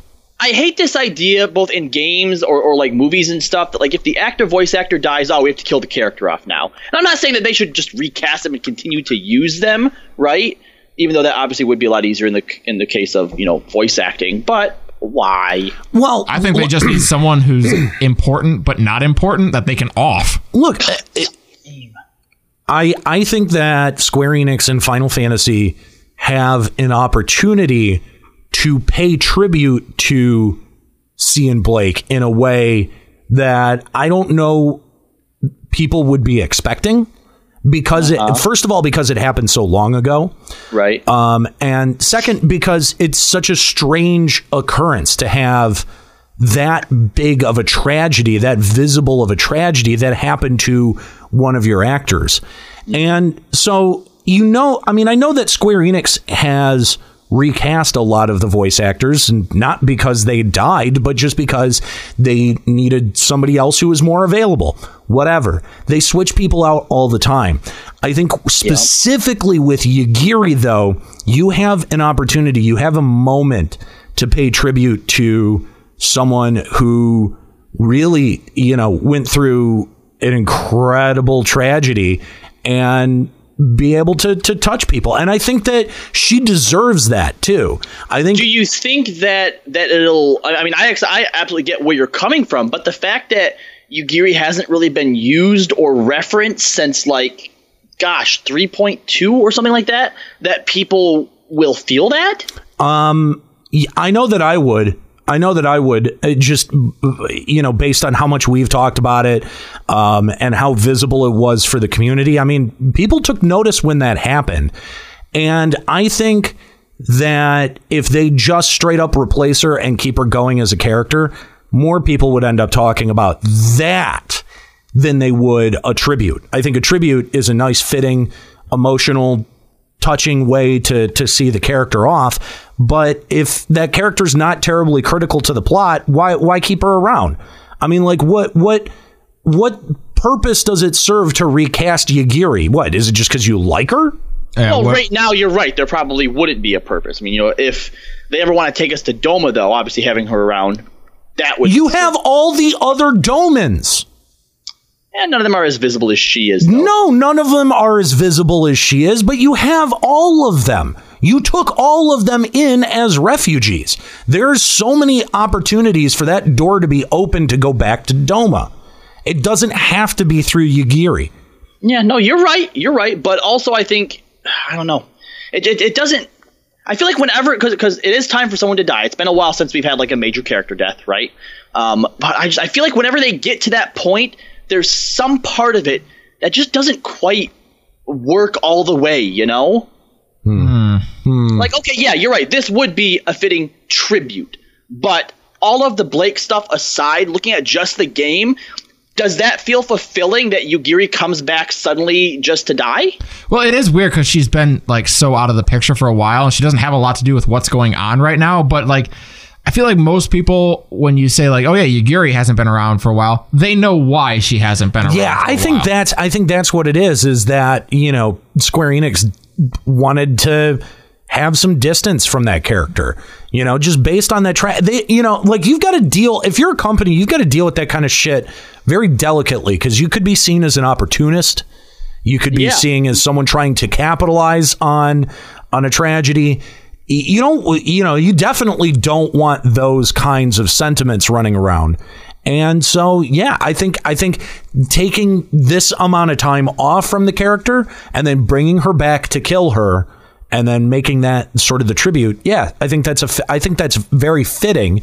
Give her her hero's death in game. Exactly. I don't know. Something doesn't sit right with me. but And and and place my finger straight on up give her build her a monument. Build her an in-game monument to the character, you know? That'd be cool. That would be really cool. You Yugiri statue, hero of the Domans. That'd be very cool. I think that would be really neat. All right, um, let's continue.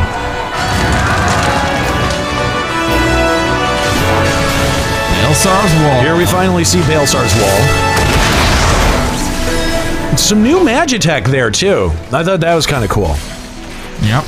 Uh, two kinds of new, wasn't it? No, just the one. No, I think it was just, just the uh, the new Magitech Walker. Sweet. I love Iron Giants. Yeah. This has to end. We've also got this too. It sort of look, looks like the Gob Walker a little bit. Yeah. I what really intrigues me about this whole video is the presence of the uh, twin adders. Oh yeah, because them being here means that whatever is the major catalyst for the war that we're gonna about to go into happens in this patch because Gridania's declared war. Well, I mean, well, th- that's where the wall is. It's right. Yeah, it's in Gridania. So we also we actually also see um we also see uh Limson troops. It looks like. yeah. Right, but this could like, like the attack on Baelsar's wall could have easily been an, a more of an infiltration thing where we're attacking like us, the Scions, the Warrior. Oh, so Light. you're- you're- you're saying we're that it's in- military might going against. yeah, them. you know, you're that's a good point. That's actually a good point because it did seem like initially the Baelsar's Wall mission was going to be very tightly focused on us, but this does seem very much. This is a military operation. The the, Yeah. the allied nations of Eorzea, yeah, they have declared war. Now, now I'm bothered because you're right. I think I originally thought, like you did in here, that it was supposed to be some type of like infiltration thing because that makes sense Right. for a dungeon. There's only four of us going in, but if it's like all out, we're declaring war and it's just a dungeon. Right.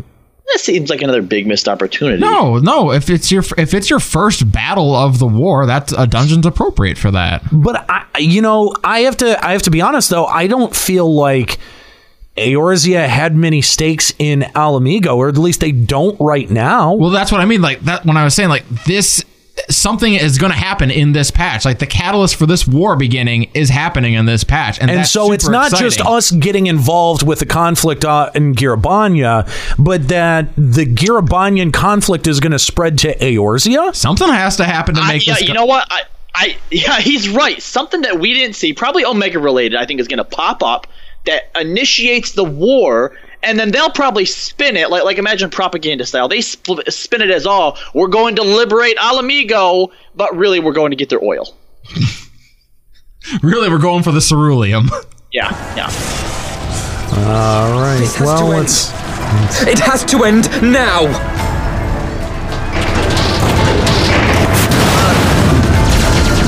I'm, digging the new, I'm doing all the new magic. Yeah, there's a lot of new Magitech going on here. and a primal. Yeah. Now This, this, is thing. now this is I think our very first look at Omega right here in these schematics. Ooh. Um, which it does seem to be a bit of a callback to the 11 Omega that was on all fours. Yep. Um, I'm very interested in in this design. Now they do mention a primal, and I'm wondering if they're referring to Omega as the primal, or if they're talking about something else. Yeah. I, man, you're right. That sketch looks so much like FF11's Omega. It really does. And I- How would Omega be a primal though? yeah, we know he's an Allagan construct. Now, now, if he operated similar to how uh, the Ultima weapon did, where he was able to basically eat primals, I mean, I suppose it's possible that if this does have something to do with Omega, that he releases one or something. Maybe uh, whoever has control of Omega was trying to, I don't know, um, take a primal out of him or something. Just- I, I don't know. This whole idea of there suddenly being a primal that that came out of left field for me. Yeah, I was really surprised to hear that word in relation to like because Garleans hate primals. Yeah. Why would they use one or summon one? But I mean, Baelsar definitely, you know, the the uh, Omega uh, and his use of Omega. I mean, it, it it does seem it does seem weird for them to be referring to it as a primal, and I don't think that they would refer to Omega as a primal. I think that they would refer to it as a weapon, much like they did Omega. Ultimate. Yeah. Ultimate. Sorry, that's what I meant. Yeah, I I think this primal's gonna be something else down here. I'd be like, that might be a that might be a visual of Omega, but I don't know that that is the primal that they're talking about. Yeah, I don't know either. Death completed the ritual. The primal is taking shape. Yeah. So there, there we get we get that that quote from uh, the midget. Papa, or uh, Papalymo. Thank you. I'm blanking on names today. I don't know why. I'm just I'm, I'm struggling with names today. Well, uh, I'm Escalia, and uh, we've got Kahlo on the line. Shut up. Oh. Uh, and he says death completes the ritual. The primal is awakening, and we've seen like this specific like this has happened a couple of times. This specific animation with the blocks coming around. I, what is being awakened exactly? Not clear. I I don't like. It makes me think of Eden from FF8, the way the blocks come in like that. Hmm. Uh, and I can Well- see like Eden being a Garlean like deity almost, but I. But remember, remember, like this was like th- this is sort of what it's similar to what Louisoix had tried to construct around Bahamut Right. to be able to prevent the the the impending calamity oh, that that oh, Bahamut was trying to build, right down to the spears, right down to those spears. It's almost identical to that Oh, process. yeah. So I don't think that we're actually seeing the primal being born here. I think that someone's trying to prevent it. And Is that why Papalymo took Tupsimati? To try to, Oh my try to contain the primal? Maybe, yeah.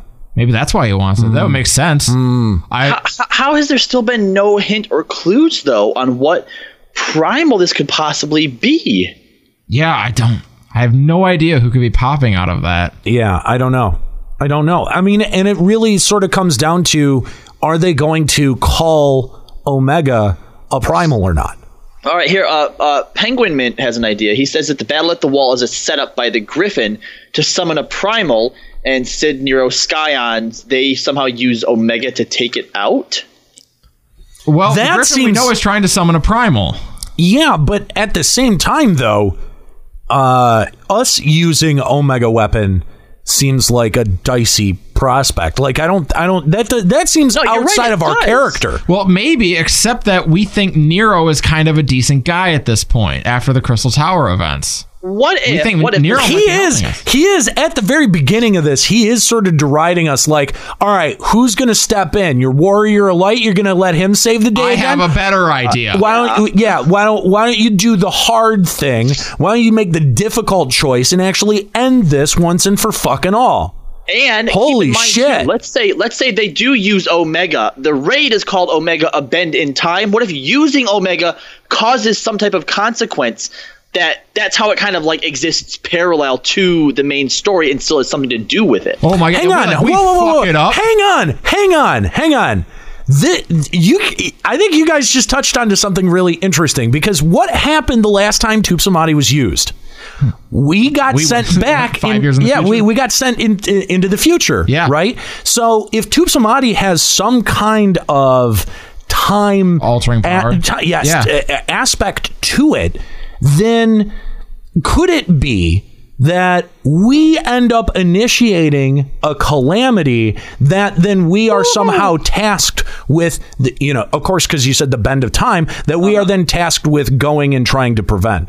That we set these things into into motion and I, I look, it it does sound a little bit in concept similar to Alexander, except we set none of those things into motion. Right, that was all set in motion for us. Right. It I think it I think it delivers a little bit more of a narrative impact if we're the ones that are setting it in motion and now we're going and trying to prevent it through Right. adjusting time or whatever it Right, is. we're gonna get back to 1985, and it's gonna be awful. Biff rules the world now, so we got to go fix it. I like it. If you put it into a Back to the Future analogy, I can understand it. I don't know. I love this idea. Oh my god, I'll lose my shit if that's what this is. I you know you know what would be really cool because I because I, think that if you expand the time aspect and someone someone had kind of uh, Zephyrin this is the, the, he kind of kind of sparked this idea but since you have so much time and history in this game to be able to play with that if you just even took some of the basic zone designs or some of the basic stuff from 1.0 and put our characters straight Oh, into that God. like, dude, that would be kind of cool. yeah, you get dropped off in uh in Coerthas, and it's like green again. Old school green. Yeah, your Yeah. jaw would hit the floor. I would shit my pants. I would shit my pants. I mean, and you do, and if you do that in an instance, you you don't have those zones that exist in big ways. You're you're using you know excerpts of it. Like if you got thrown into the old school, you know, one of the old school mines that existed out in Ul'dah, and it wasn't you know the linear dungeon that you know, but instead it was the oh, this is that thing from 1.0. Point out. Like Yeah. that would be so fucking cool. I don't know. Like, I think that I mean, because clearly they they still have that data. Even if they dropped us into an excerpted portion of like empty ass old. Time mage confirmed, bitches. Thanks, evil hippie. Much appreciated. Um, but even if they threw us into an old ass version of Ul'dah or La Noscea, I, I just I, I I can't help but think like the real nerds of this game, the real 1.0 nerds of this game would lose their fucking mind going like, I remember this. Oh man, here's what here's, Old school shroud, old school. Yeah. Oh my god! Like if you want to talk about a difference in zone design, fucking 1.0 shroud to 2.0 shroud, unrecognizable. I like even if even if you don't go like that far back, I would love if like this moment where we choose to use Omega is kind of like the split point, and we eventually have to return to this point, and like maybe like the final fight in Stormblood is to come back and actually fight this primal that we just cheated and used Omega on.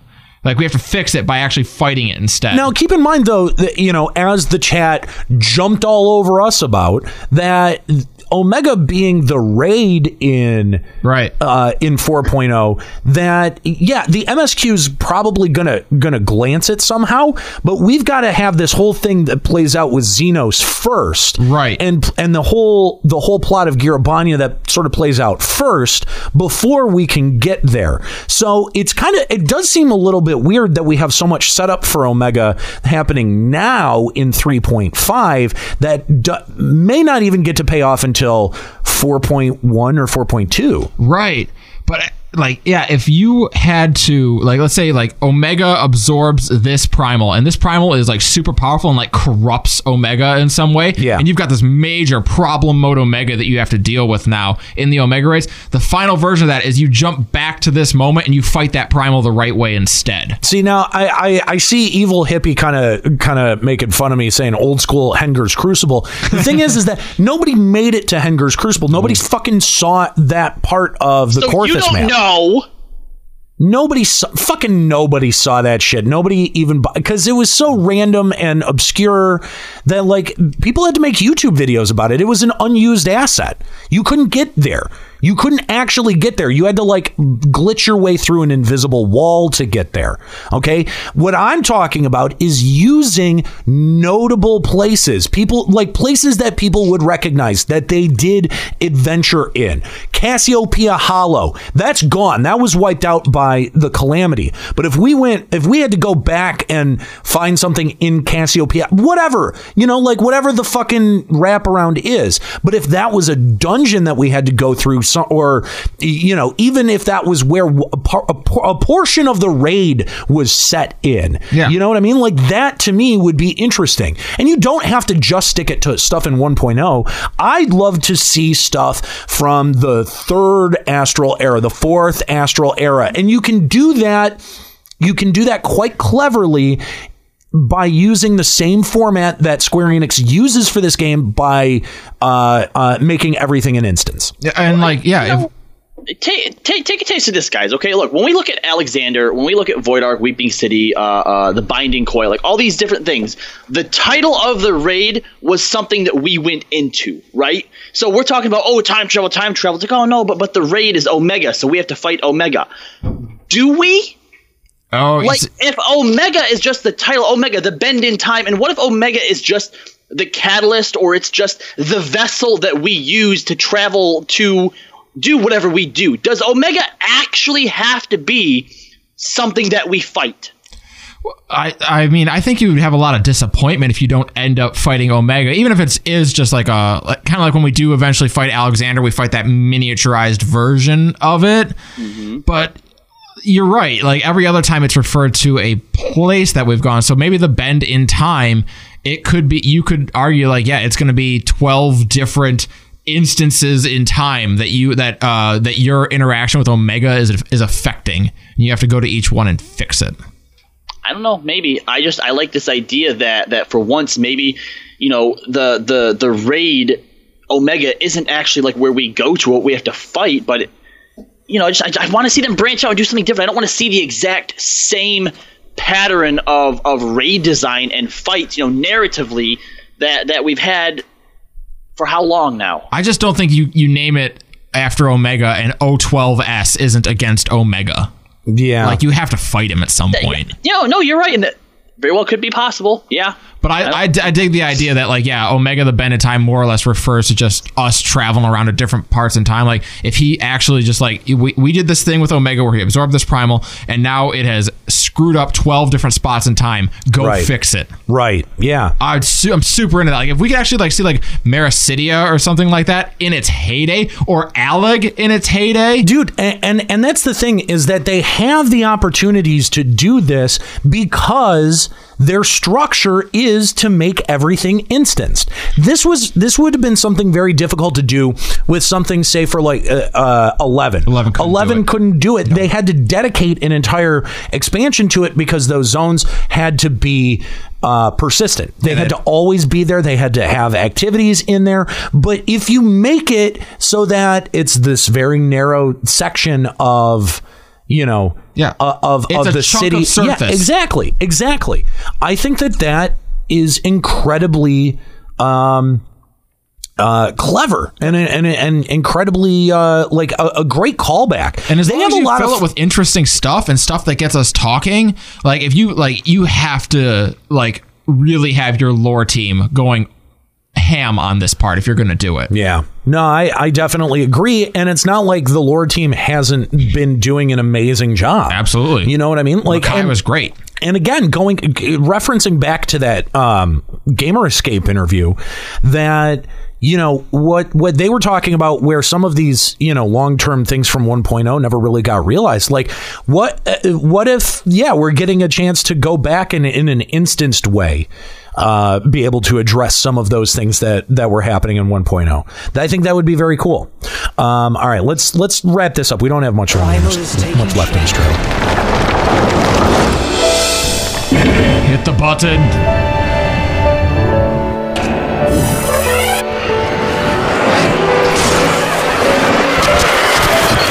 Hand it to the editor of this trailer, and something really big blows up. Something that's, goes boom. That's a huge, huge explosion.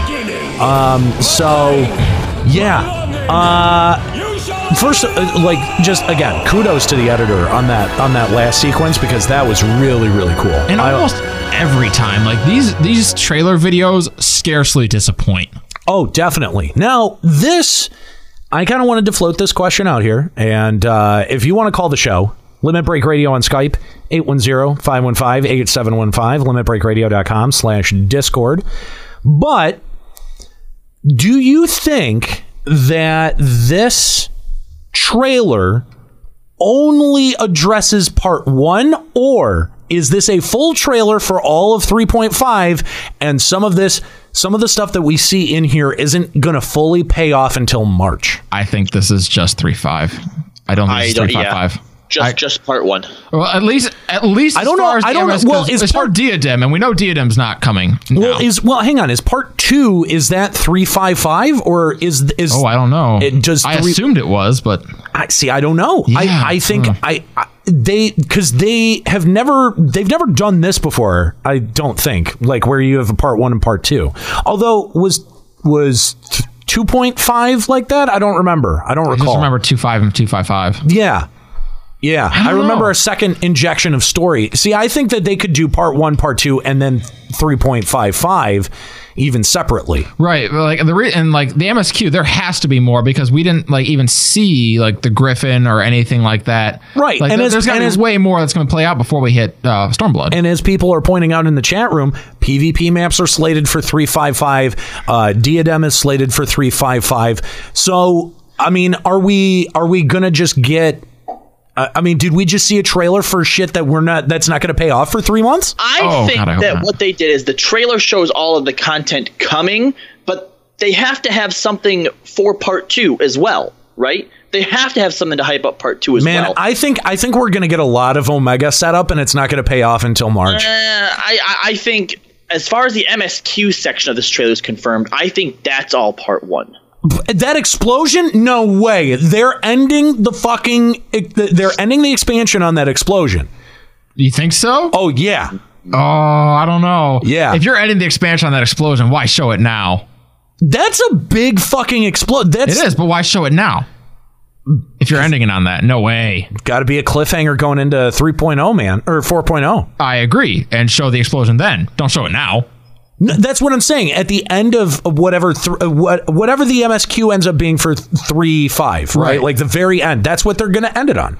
But like, it, but if you were gonna end like end it going to Stormblood on that explosion, you wouldn't show it in that trailer because now, as we're building towards the end of the story, all we're gonna think is like, well, yeah, but there's gonna be a huge explosion.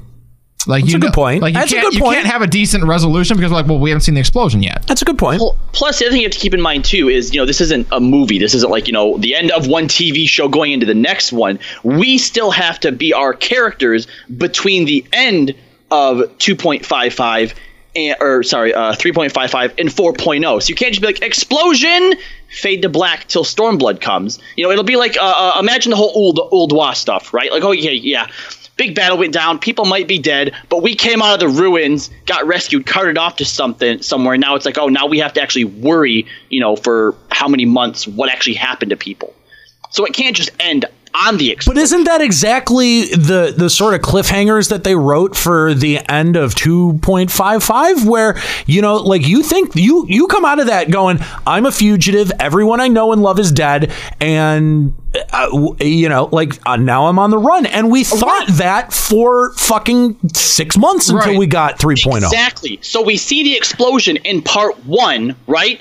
And then we have to deal with the with all the all the questions in in part two. We get no answers, so that that explosion still stands as like a good end mark. But now we just get to set up all the questions and all the what ifs and all the what the fuck's gonna happen going into four. I don't know, man. I I just think that this part one is going to end up feeling very, very thin, stretched thin. Um, and I think that we're going to get the the meat of what we want. And I think the uh, you know the most compelling stuff out of that trailer. I don't think we're going to see till March. I really don't. I'm trying to remember what was 2.5's MSQ edition like. Was it thin?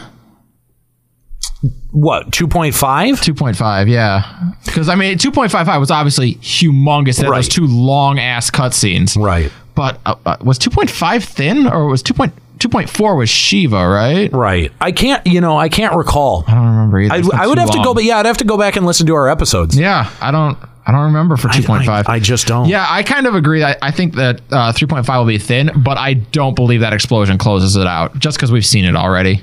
If it is the Hmm. That's- ending, you wouldn't show I, it now. I'll accept that. I would. I would accept that because.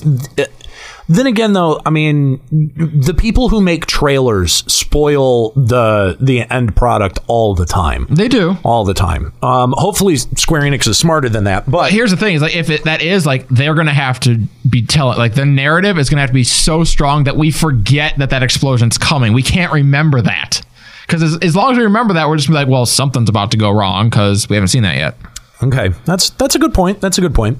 Uh, let's go to our phone lines. By the way, if you'd like to call Limit Break Radio, Limit Break Radio on Skype, 810-515-8715, limitbreakradio.com slash Discord. We'll talk to Amira Faywin of Excalibur calling in for the first time. What's going on?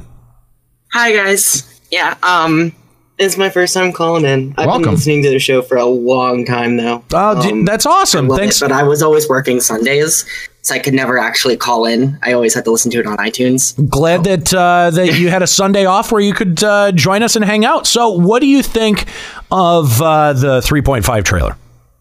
I want to talk about Zurvan because the right. Warring Triad to me during all of 3.0 has probably been what's kept me playing. Uh, my raid group kept me playing with uh, Alexander, but you know it, it was lackluster till like the Now, do you, do you say that because the story was particularly good or the fights were really really well designed? both. I really like the fight design of uh uh I almost called her Shiva of um the Sophia. goddess. Yeah, yeah, yeah. Sophia, there we go. Of Sophia. I loved the fight design of Sophia. I was actually the first of my raid group to beat Sophia. And I was the first to get my Sophia weapon in my entire raid group. We Nice. just beat her a couple, I think a couple weeks ago, right Nice. before Christmas. Grats. And uh, we were all really excited. And oh my god, it was so much fun. And just Sephiroth's fight design and Sephiroth's music got me going. So when Sephiroth was finally released, the Warring Triad was like all I cared. Amir, I, I totally agree. Sophia has been my favorite fight in Final Fantasy XIV. I have not had one that I've enjoyed doing more than that from aesthetic to the mechanics to the music. I think the music music is such a big selling point on Sophia. I, I I completely agree. Now the story hasn't been there for me in the Warring Triad, but the mechanics Yeah, on every no. fight have always been really fun for me. So, so Amira, you did say that that you did like the story. What what is the what story aspect do you like? Do you like uh like where, what it's building, or do you you know is there some aspect that Escalia and I seem to be missing? I, I like the questions it raises because, as far as I understand from the story, what's holding up Azys Lla is the power of the Warring Triads. Right. Like they use the Warring Triads as a battery, and we've been going in and killing the the ancient primals. yeah. What's going to happen when we, you know, finally defeat Zurvan? I think that's Maybe that's what the giant explosion is. Yeah, that's that's a, that's a super fair question because and and I mean I I've wondered the same thing. Like, what's really the point? Like, are the Garleans trying to bring down Azys Lla? and if so, where and why? Um, you know, uh, it, it- there's yeah, what would Azys Lla be over?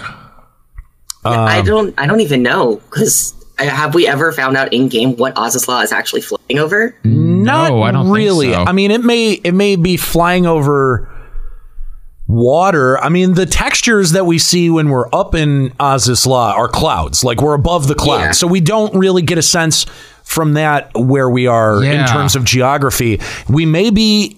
I, I Well, we leave to get there out of the sea of clouds, but they make it sound like you travel quite a ways to get to Azys Lla. Right. Yeah. And and Sea of Clouds, remember there is land beneath the Sea of Right. Clouds. Yeah. So, yeah, I just I'm not really sure. for as Azys Lla to be as secret and secluded as it was for so long, I feel like it would have had to been out o- over top of water someplace. Otherwise, somebody probably would have seen it, right? Oh yeah, definitely. Like I think it's pretty far out. Like it, it was hidden for a very long time and then lost. Wait, Uh, wait, the uh, is the Space the Whale? shield. Yeah. Yeah, Space Whale ate the shield. I was gonna say, did that serve? he ate the key to the shield. So Well, where when when we unlocked the shield, where did we take the key? That was up in the Sea of Clouds, wasn't it? yeah, I think we I think we departed from Sea of Clouds. Yeah. Did we have the key, or did we have to ram our way through? We I I'm pretty sure Didn't we have We to build a? God damn, I don't. We I think- tricked the Garlean, or, or we used the Garlean's big ship in some way to break through. I thought. Yeah, I thought we had to bust through because the uh, the Garlean stole the key to get up there before we did. Oh yeah, Yeah, yeah, yeah. I That's thought right. we had to bust right. our way in. God damn. It's been trying to, so I know. Trying right? to remember. so long. Trying to remember all of these narrative threads are. Uh, yeah, See, this is one of the times that we need the Ethis signal. That's true. No, no, no, no, no, no, no, no, no, no. Um, Australian. but yeah, I, I I don't know some some really interesting stuff. Uh, it- so uh, was there anything else that you wanted to talk about, uh, Amira? Well, I'm actually really excited for the Zurvan fight. The way that they showed it in the trailer, I was really just the way that everything's dropping. I feel like it's gonna be, uh, things are gonna come back up, and you're gonna have to go over on around Zurvan as its safe zones become available. At least I kind of hope that way because that would give you a lot of movement, but a lot of like spreading and making sure you're staying still for casters and everything. It, I, it would be really interesting for me. I, I would like it if uh, if some of those platforms do return throughout the fight and you have to like move around like that. But at some point, I want you to be down to just one little platform and have to Oh, like yeah. really, really have your movements be on point. Yeah.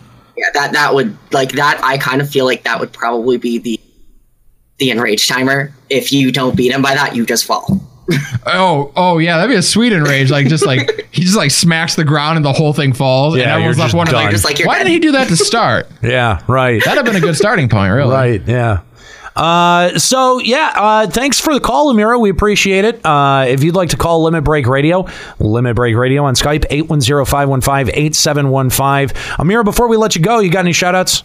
No? Okay, I guess not.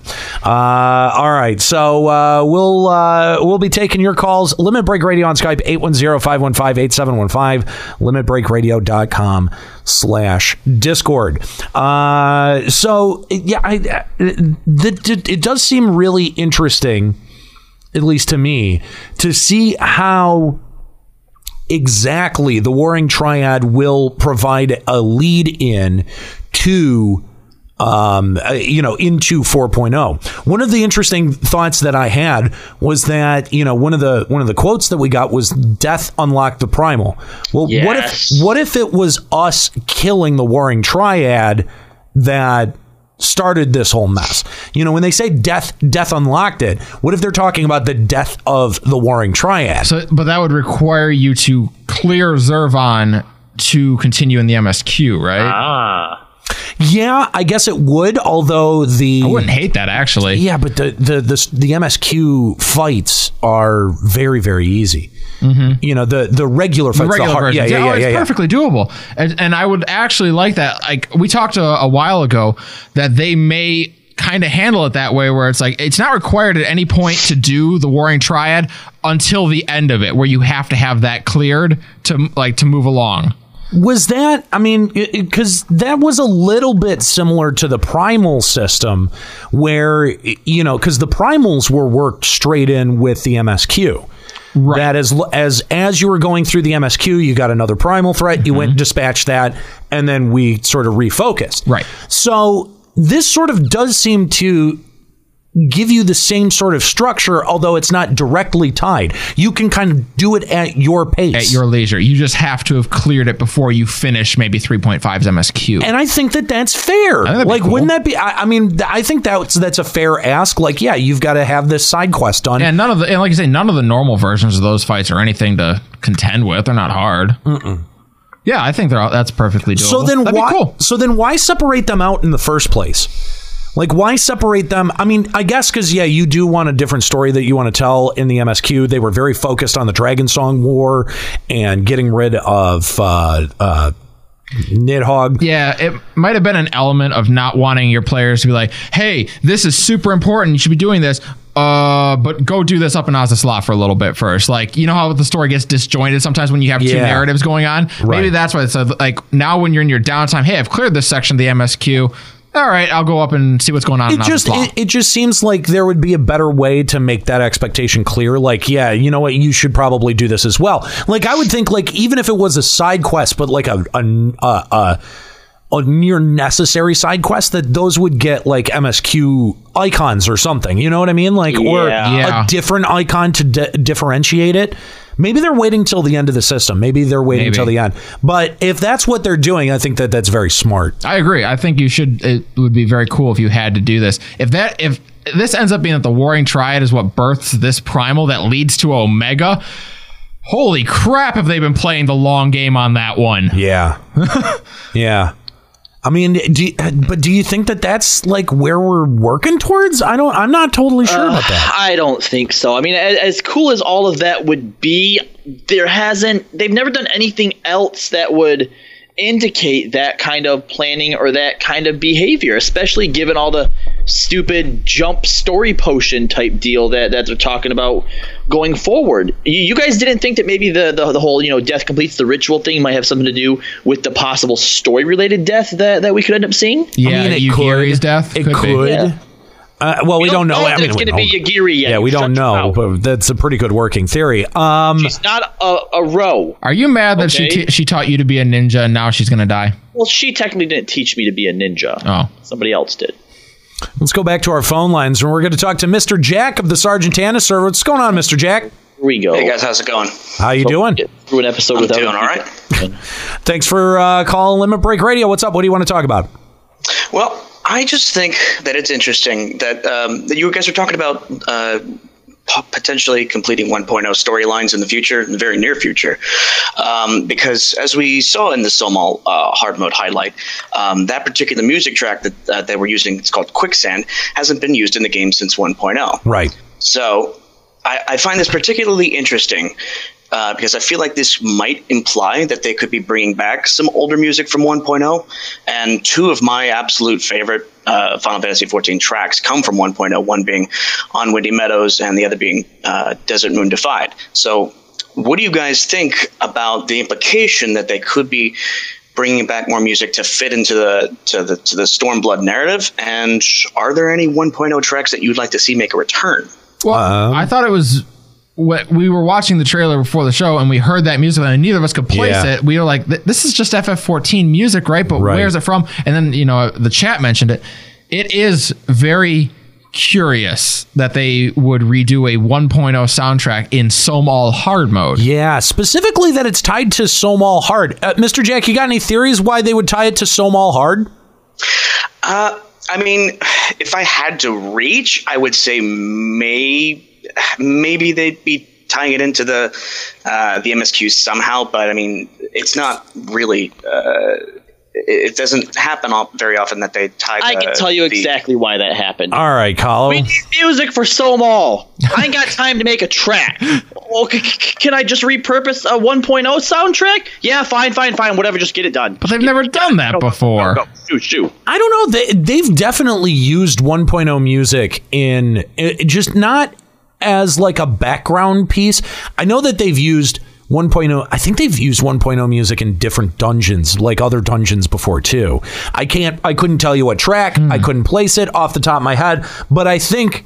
I think they have. So if they started, see, one of the things that I thought was really interesting in the 1.0 to 2.0 crossover was that it seemed like they went very, uh, you know, Square Enix went very far out of their way to rescore specifically the you know the the uh adventuring maps like the uh you know just like your La Noscea and your um uh uh place outside of Shroud and- yeah shroud ever, god damn. Dude i am like struggling with names, Names today. i don't day. know i don't know why. Um but yeah, like the fact that the fact that they went to uh, great lengths to rescore those and to provide new music for them, I think did two things. First, it made it feel like a different, ga- like it made it feel like differentiated it. Yes, Yeah. yeah. It, it didn't feel like the second version of you know Which was uh, very of these cities or this area which you're right is really important. You didn't just want a version 2 you wanted it to be distinct. But now that they're bringing it back i think that you do have like uh, mr jack had uh, had suggested like you have an opportunity to sort of like reference things with old music. And i really hope that it's not as Kahlo had predicted that oh we just need some music where do we find it Well, I think it all comes back to we don't know what's at the bottom of Sohm Al or why we're going there. What it's not going to be anything interesting No, though. it's not. It's not. Um, It never and a lot of People in the chat are saying that this isn't the first time they've used 1.0 music for hard mode dungeons. Right, exactly. Has it, has it been, you know, referencing anything in any of those other ones? No, I don't think so. I think it would be cool if they did, though. I think it would be really cool if they did. Um, there are specific tracks though that really jump out to people from the 1.0 soundtrack that I don't think that they could use in just a dungeon. Like you can't take Twilight over Thanalan and go, oh, let's just throw that in a dungeon. Like it's got to be in a Thanalan based dungeon. Like it's got to Under work. Twilight. You know, like that that but they've used Twilight over Thanalan. For example, in the scene where you're having dinner with the Sultana, that was what was playing in the background. Thanalan, so yeah. they've used they've done this before. Okay. So fair enough. Um, Mr. Jack, thanks for the call. You got any shout outs? Uh, no. Bye. Well, at least he made it easy.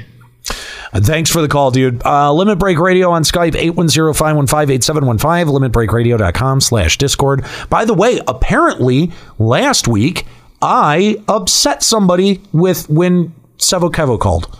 I apparently I apparently was very quote very very rude to Sevo Kevo. Was Sevo's mom listening? Aw, Sevo. But no, uh, the thing is, is that like it, it was someone it- like it was someone on a, in a YouTube comment that just brought it up randomly.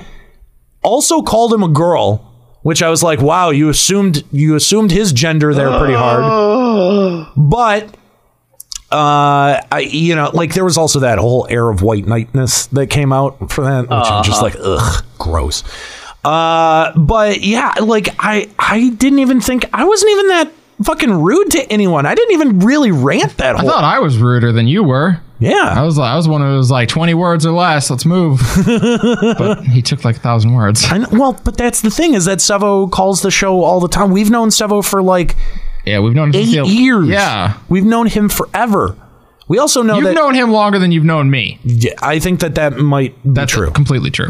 That yeah. So I mean, I don't understand. Like people get all bent out of shape. Like if we fucking treat callers without kid gloves, like that's weird. Like especially that's someone that we know, and then getting shit on all over it. Oh, what the fuck? No one comes to Ryuichi's defense. N- well, they, that's because they can hear it in his voice. Yeah, He he's- fair enough. Uh, anyway, uh, thanks for the call, Lila, uh, Mr. Jack, whatever, whatever your name is. Uh, anyway, uh, let's go back to our phone lines and talk to uh, Shinjima from the Jenova server. What's going on, Shinjima? Hey, what's up, guys? Thanks for calling Limit Break Radio. What you want to talk about? Yeah, I just wanted to talk about uh, the Diadem changes. Um, and then I heard it's not coming to 3.55, which is Yeah, yeah. Well, that's that. I, I that's pretty obvious. They and they they had mentioned that a bunch that as of 3.5, the normal diadem is going away, and then 3.55 they're going to bring out the reworked version of it. Which which leads to the question: Would you rather them have showed you nothing about it?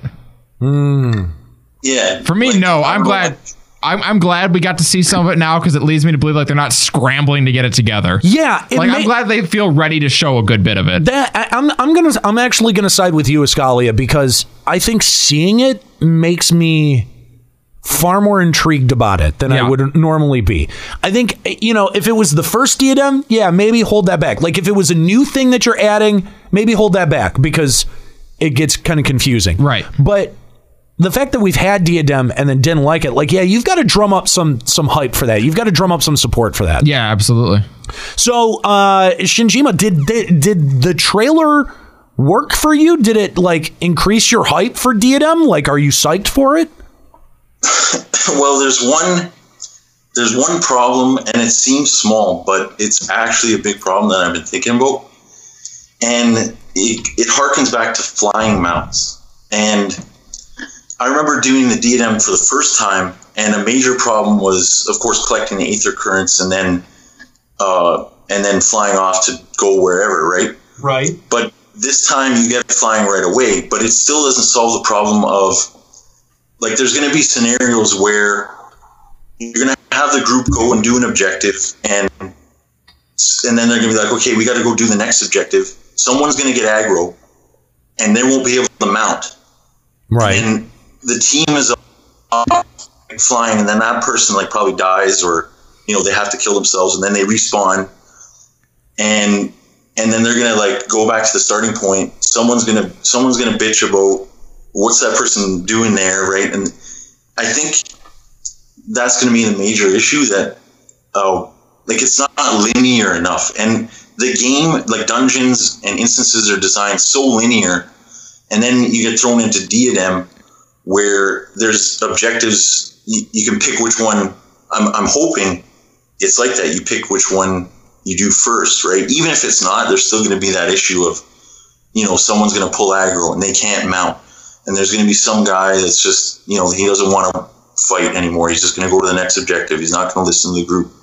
And that's one issue that's really concerning because it's more of a it's not like in Final Fantasy 11 the game wasn't designed linear from the get-go right? Right. But at the same time, coming from 11, I don't know, maybe I'm just numb to that kind of complaint having lived in 11 like like oh really someone someone's going to get aggro and slow the group down? Yeah, that sounds about right. That's my life. Yeah, but I think when it's a managed mechanic, yeah, I I think it did feel unmanageable or unmanaged in the original Diadem. I didn't do a ton of the first Diadem. Was it that bad? It, you know what? If you got some fucking idiot people running with you, Yeah. yes. Oh man. All right. You wasted a lot of time on on you know just clearing trash out to be able to to mount up and get out of there. Yeah. Because re- that was that was the biggest thing right like there was I remember that most it was some guy was off doing something you know there was two leaders or something right so one person saying let's go do this the other person saying do that and then eventually it's like some one person gets fed up they drop group they leave and then the whole group just eventually leaves and it's I think that's the major issue that that we're they're not seeing it. and um, I hope there's something like you know to fix that. Like I was I was hoping Diadem like the flying mounts I just don't like flying mounts at all. It's it's just kind of like I don't like flying mounts in any MMO but when you put it in an instance where you have to mount up and someone pulls aggro and it's just gonna it's just gonna cause this uh it's gonna cause mayhem right? And and people are impatient in this game and it's unfortunate but that's my that's my biggest worry otherwise like i like diadem and i i hope it succeeds and um like i hope there's something that that doesn't uh cause that much mayhem you know there's uh, because i want to see diadem succeed basically Right. Right. Well, I think all of us all of us definitely want to see you know the uh the the the event end up succeeding in the end. Um it's just you know like what what types of play are you able to encourage and what types of play are we just not going to end up responding to as as players? I think that that's definitely a valid question, and it's got to be something that comes from the devs. Like, if the devs don't even bother to address that question, or ask that of themselves, then I, you know, I think that's how you do end up with a game populace that feels underserved or the content doesn't seem to hit home. Um, you know, you've got to you've got to pay attention to the way that you train your player base to interact with your content. And I think Square Enix worked themselves into a corner. They really worked themselves into the cor- into a corner with how much they've been supporting the I, and I don't want to just call it casual because it just that is a huge write off, and it seems like it, it seems like a even a blow off term. But what I mean is that they've been supporting the people that don't invest as much time or effort into the game and trying to make it an enjoyable experience even if you only have a few hours. Right.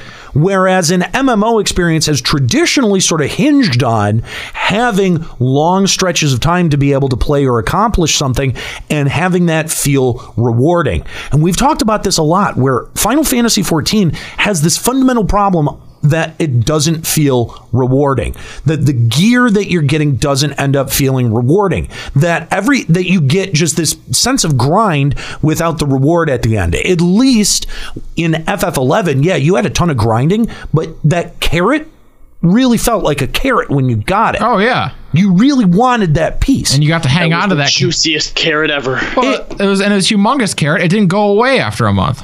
That too is that it had longevity and certain carrots had more longevity than others. But the, the ff14 and square enix have really focused on the turnover aspect the churn aspect of like okay you know you've only got so much time and and some people can play this way and some people can play that way. And you get an equal amount of reward out of it whether you put in an hour or 10 hours Yep. how much reward do you want? But it's an equal reward either way.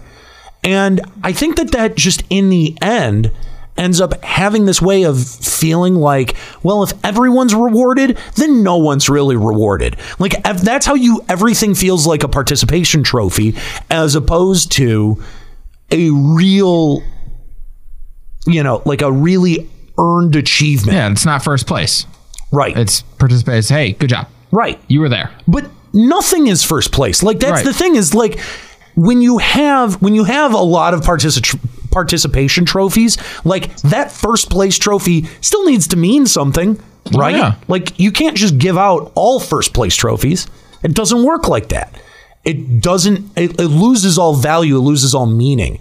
And I think that FF14's reward structure suffers from a lot of that problem. Oh yeah, and I'm but I I just want to say it kind of goes back to the point Aniro was making was that how you train the player base from when they first start playing the game, right?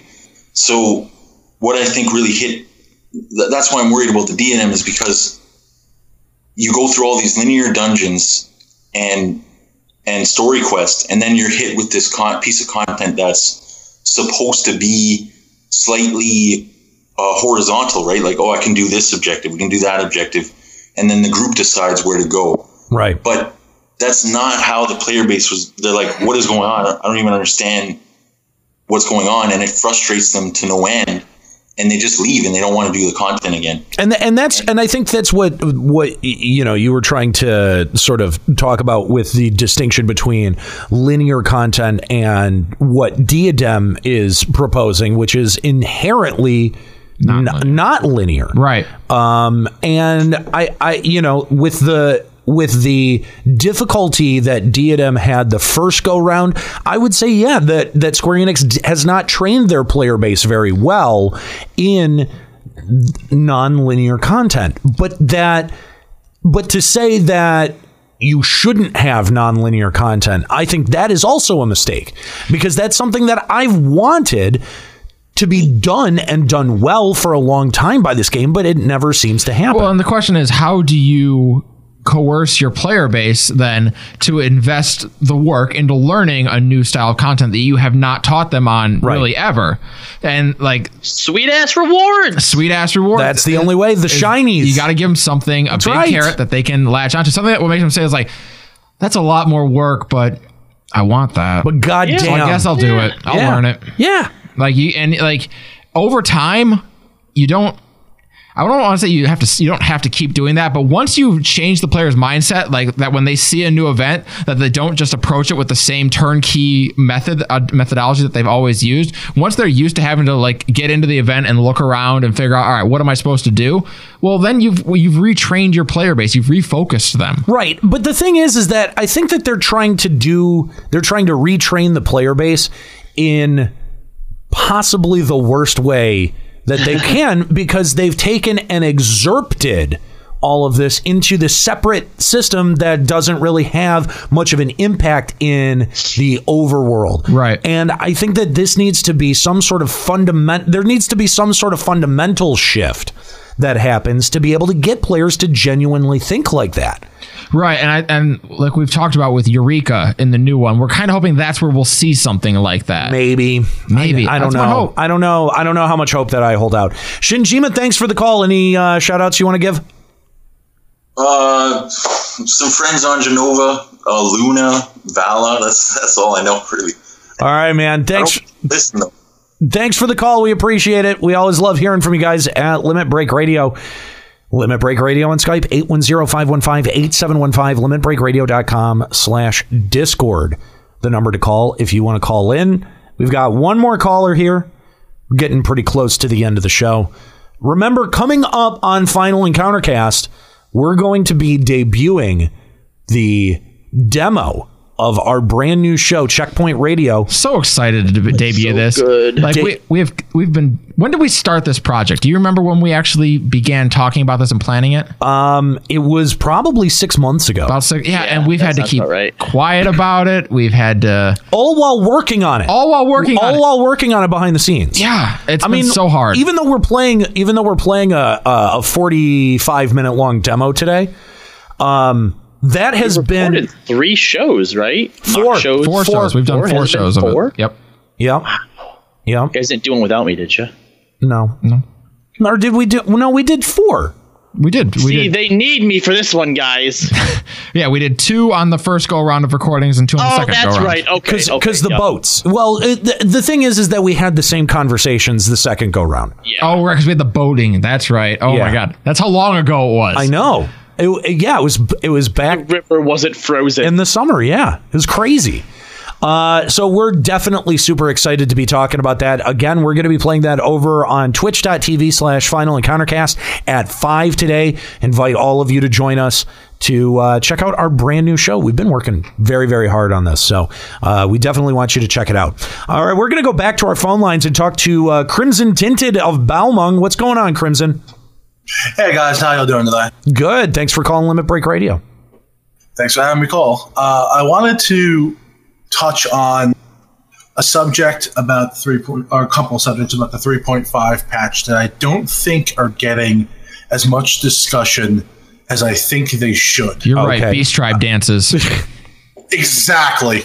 Bomb Beast Tribe dances. No, no, no, no, not those. But um, I'll preface this by saying that I I feel like a lot of people focus in on various elements of the progression of the game with regards to the story, with regards to some of the some of the not raid content, you know, with, you know the different game modes they introduce and whatnot. Sure. But I don't I don't think we we as a community really pay attention to the fact that some of the biggest seed changes in the game's lifetime weren't particularly heavily discussed or sexy and they, they weren't on the content treadmill or anything like that.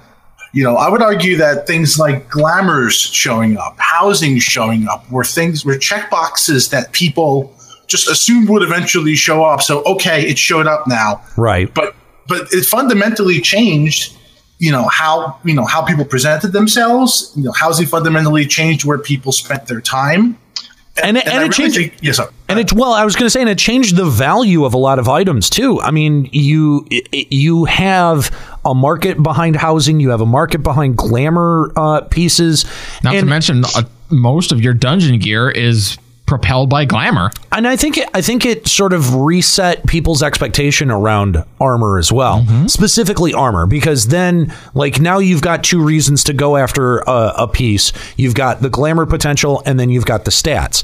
Now, what I the the other side of that coin is that I think people give less of a shit about the stats on the gear as a, as a result. Like, and I'm not talking about your hardcore raiders or like the people No, who are really like into parsing that out. But yeah, like everyone, like it used to be like I remember before glamours that I really wanted that first um that the the first turn a coil set. Oh yeah. Uh and you know, I did a lot of coil to be able to farm for those because I liked visually how they looked. And I haven't really had that since glamours because it's like oh well, you know, those hands are really awesome, but they're a pain in the dick to get. I can just use these other hands. Like they're right. That that that kind of flexibility of the system that's good for the system has kind of been bad for player motivation in the end.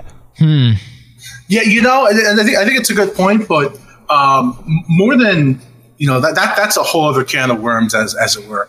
I, I, the, I think that the main thing with this patch coming up that people are just sort of writing off as this should have been in the game three years ago, but it's actually going to change everything. I really think it's going to change everything. Is that cross server party finder? Oh yeah, I yeah, yeah. really do. I really do. Yeah, I thought you were gonna say summoner eggies, and I was gonna lose No, my no, mind. I should have. I really should have. That would have just picked. It would have been a good troll, believe me. But no, I I think that you're actually right. I think that cross server uh, party finder is going to be huge. Um, and it should be because uh, you know the I think one of the biggest complaints right now is that it being sectioned off by server is uh, you know almost Yes, Archaic. that's That's exactly. word. thank you, Colin. That's exactly Bingo. the word that I was looking for because now, you know, you've had so many games that have come out.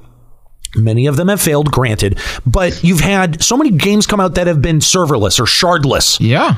That have done so well that it seems like, yeah, that's that's that was like a built-in archaic uh uh you know structure Dude, you couldn't play with other people, but you could message people on other servers in 11. Yeah. How is it possible that you can in 14? Right. But you no. know, I feel like all of this just just plays into the the opinion that, that, that LBI kind of has overall of where you know where SC has been with with this past expansion. I mean, you know, you uh, you bring up caller that that you know we don't ever really talk about the things that have had a lasting impact, like housing, like glamours and stuff like that, because we're too busy, you know, worrying about why why the the you know um events and, and dungeons and stuff and story things aren't aren't impacting. And to me, that actually speaks volumes about the state of the game that we're in because things like housing probably shouldn't have as much of a lasting impact compared to storylines or or compared to, you know, entire new events that get put in there. You know, we see our housing and our, our, our estates every single day. We spent two weeks in Diadem. Which do you think took longer to design? Yeah.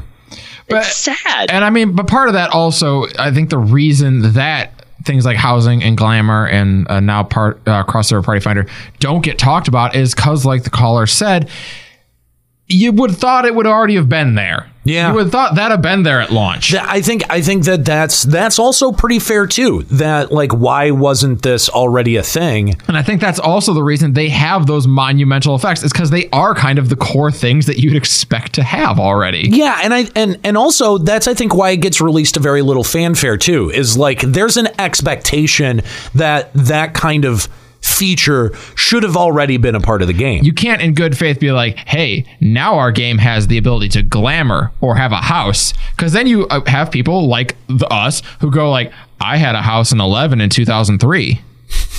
That's not impressive to me. I had a house once and it sucked. You're sitting over there. You played Ultima. You probably had a house in the mid 90s. Oh, I totally and did. it probably burned down as soon as you logged out. Uh, yeah, it took about two weeks, but yeah, all Yeah. that all that stuff was forfeit. But that was stuff you could have in the 90s. It's hard for me to be like, what? You're putting housing in the game, you bold ass motherfucker. That's you know, a good. You know what? You know that's a good point. though?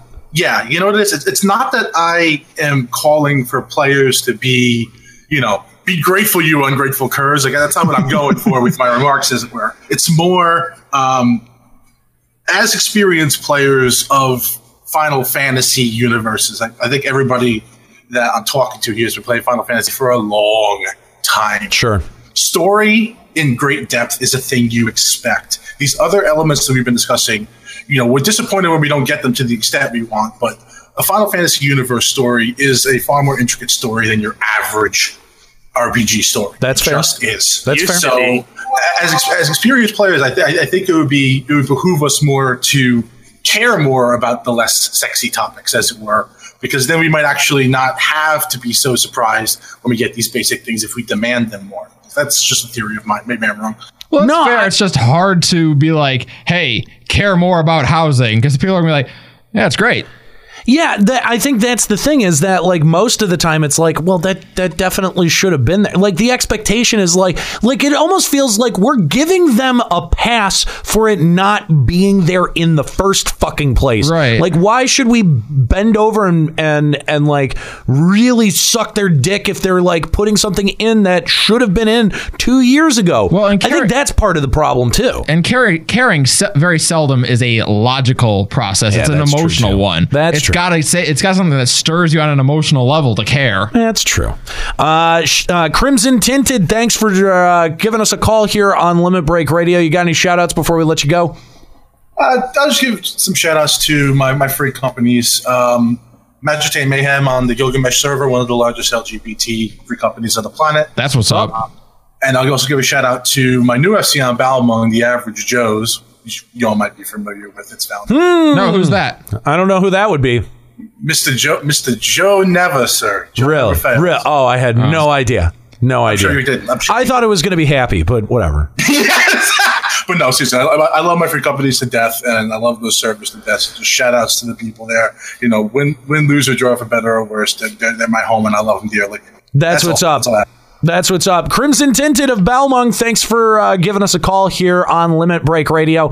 And that will bring us to the end of our show. We were worried. We did fine. Oh my god, I I did not think that we would get through three You- hours. you were I, freaking out we a got we bit got this way more out of the trailer than I thought we would. Yeah, and you know what? We're gonna give props to Kahlo who called that.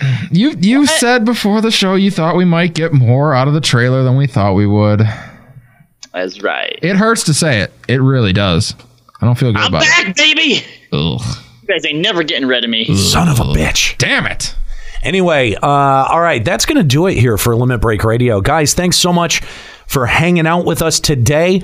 Uh, quick shout out to uh, Juxtaposition, uh, who could not be here today. Also, Nika, who's out at FanFest. You know what? Or, I'm sorry, MagFest. Magfest. MagFest. We Why did I say two FanFest? hosts who are gone, and both of them have a pretty legitimate reason this week. Yeah, they do. I'll give it to them. They do. So uh, yeah, we're looking forward to having them back next week. Yeah, hopefully we'll have a full crew back next week. We'll Should see. be. We'll see. Fingers crossed. Now, now that Kahlo's able to join us on a regular basis again. Uh, what time's that show going on the air next week? Say what? What time's that show going on the air next week?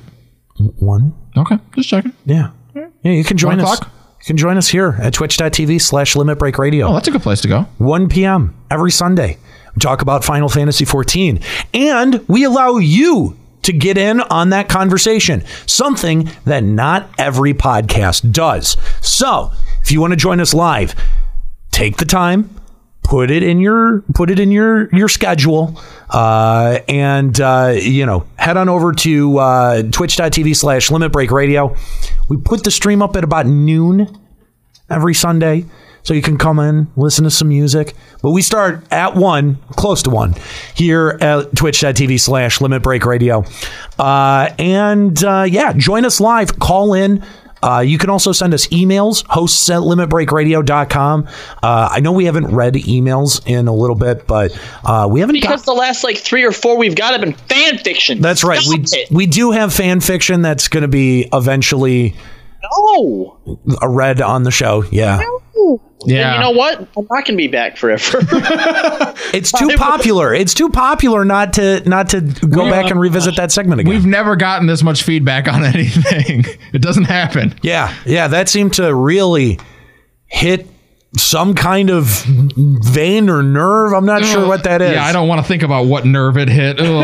Anyway, uh, so yeah, hmm. join us each and every single Sunday here at twitch.tv slash limit break radio. Again, shout out to Papa Woody, who uh, we didn't even know had spent his last episode with us. I know. We would have had it going away. No, we wouldn't We, have. well, no, you know what? We would have because it would have pissed off Juxta.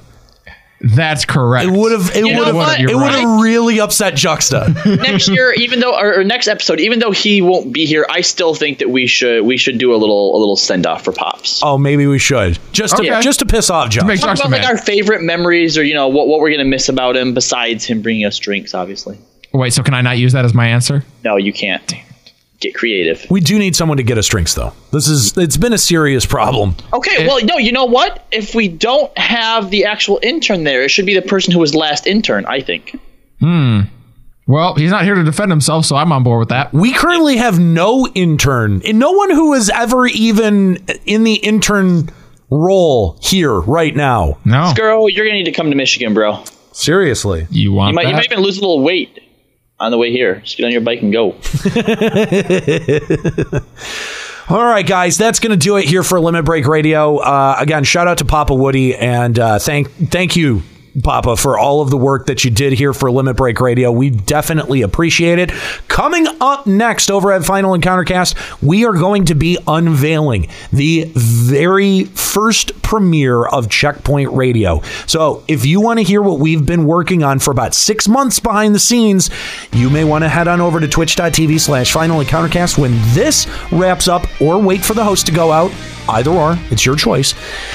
And uh, join us for that. Let us know what you think of the new demo. Guys, that's going to be it for Limit Break Radio. Shout out again to uh, Juxta and Nika, who couldn't be here this week. And thank you to my crew, of course, producer Kookie Persona for uh, hanging out on the phones, as well as Kahlo Landis and Escalia Rayumasa. I'm Aniro. Keep listening.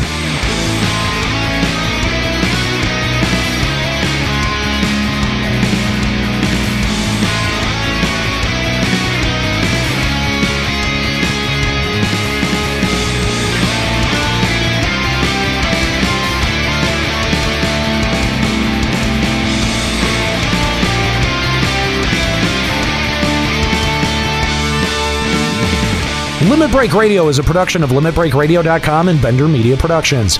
This episode was produced by Kookie Persona. Final Fantasy XIV and Eorzea are trademarks of Square Enix. Funding for Limit Break Radio is provided by Miri Kennett, Satori Komeji, Dark Flux, Null Packet, Shara Hartslot, and fellow Limit Break Radio listeners. To support Limit Break Radio, visit patreon.com slash Limit Break Radio. Opening music in this episode from Daniel Lambie. Listen to Man with the Machine Gun and other great tracks at facebook.com slash Daniel Lambie Metal Gamer. Closing music in this episode provided by Husky by the Geek. Listen to this and other great Final Fantasy XIV and video game rock covers and original music at facebook.com slash Husky by the Geek. In-game graphics for Limit Break Radio's Twitch stream are provided by Diamond Multimedia. Check out their line of AMD graphics cards and other hardware at diamondmm.com. Limit Break Radio and its hosts are solely responsible for its content.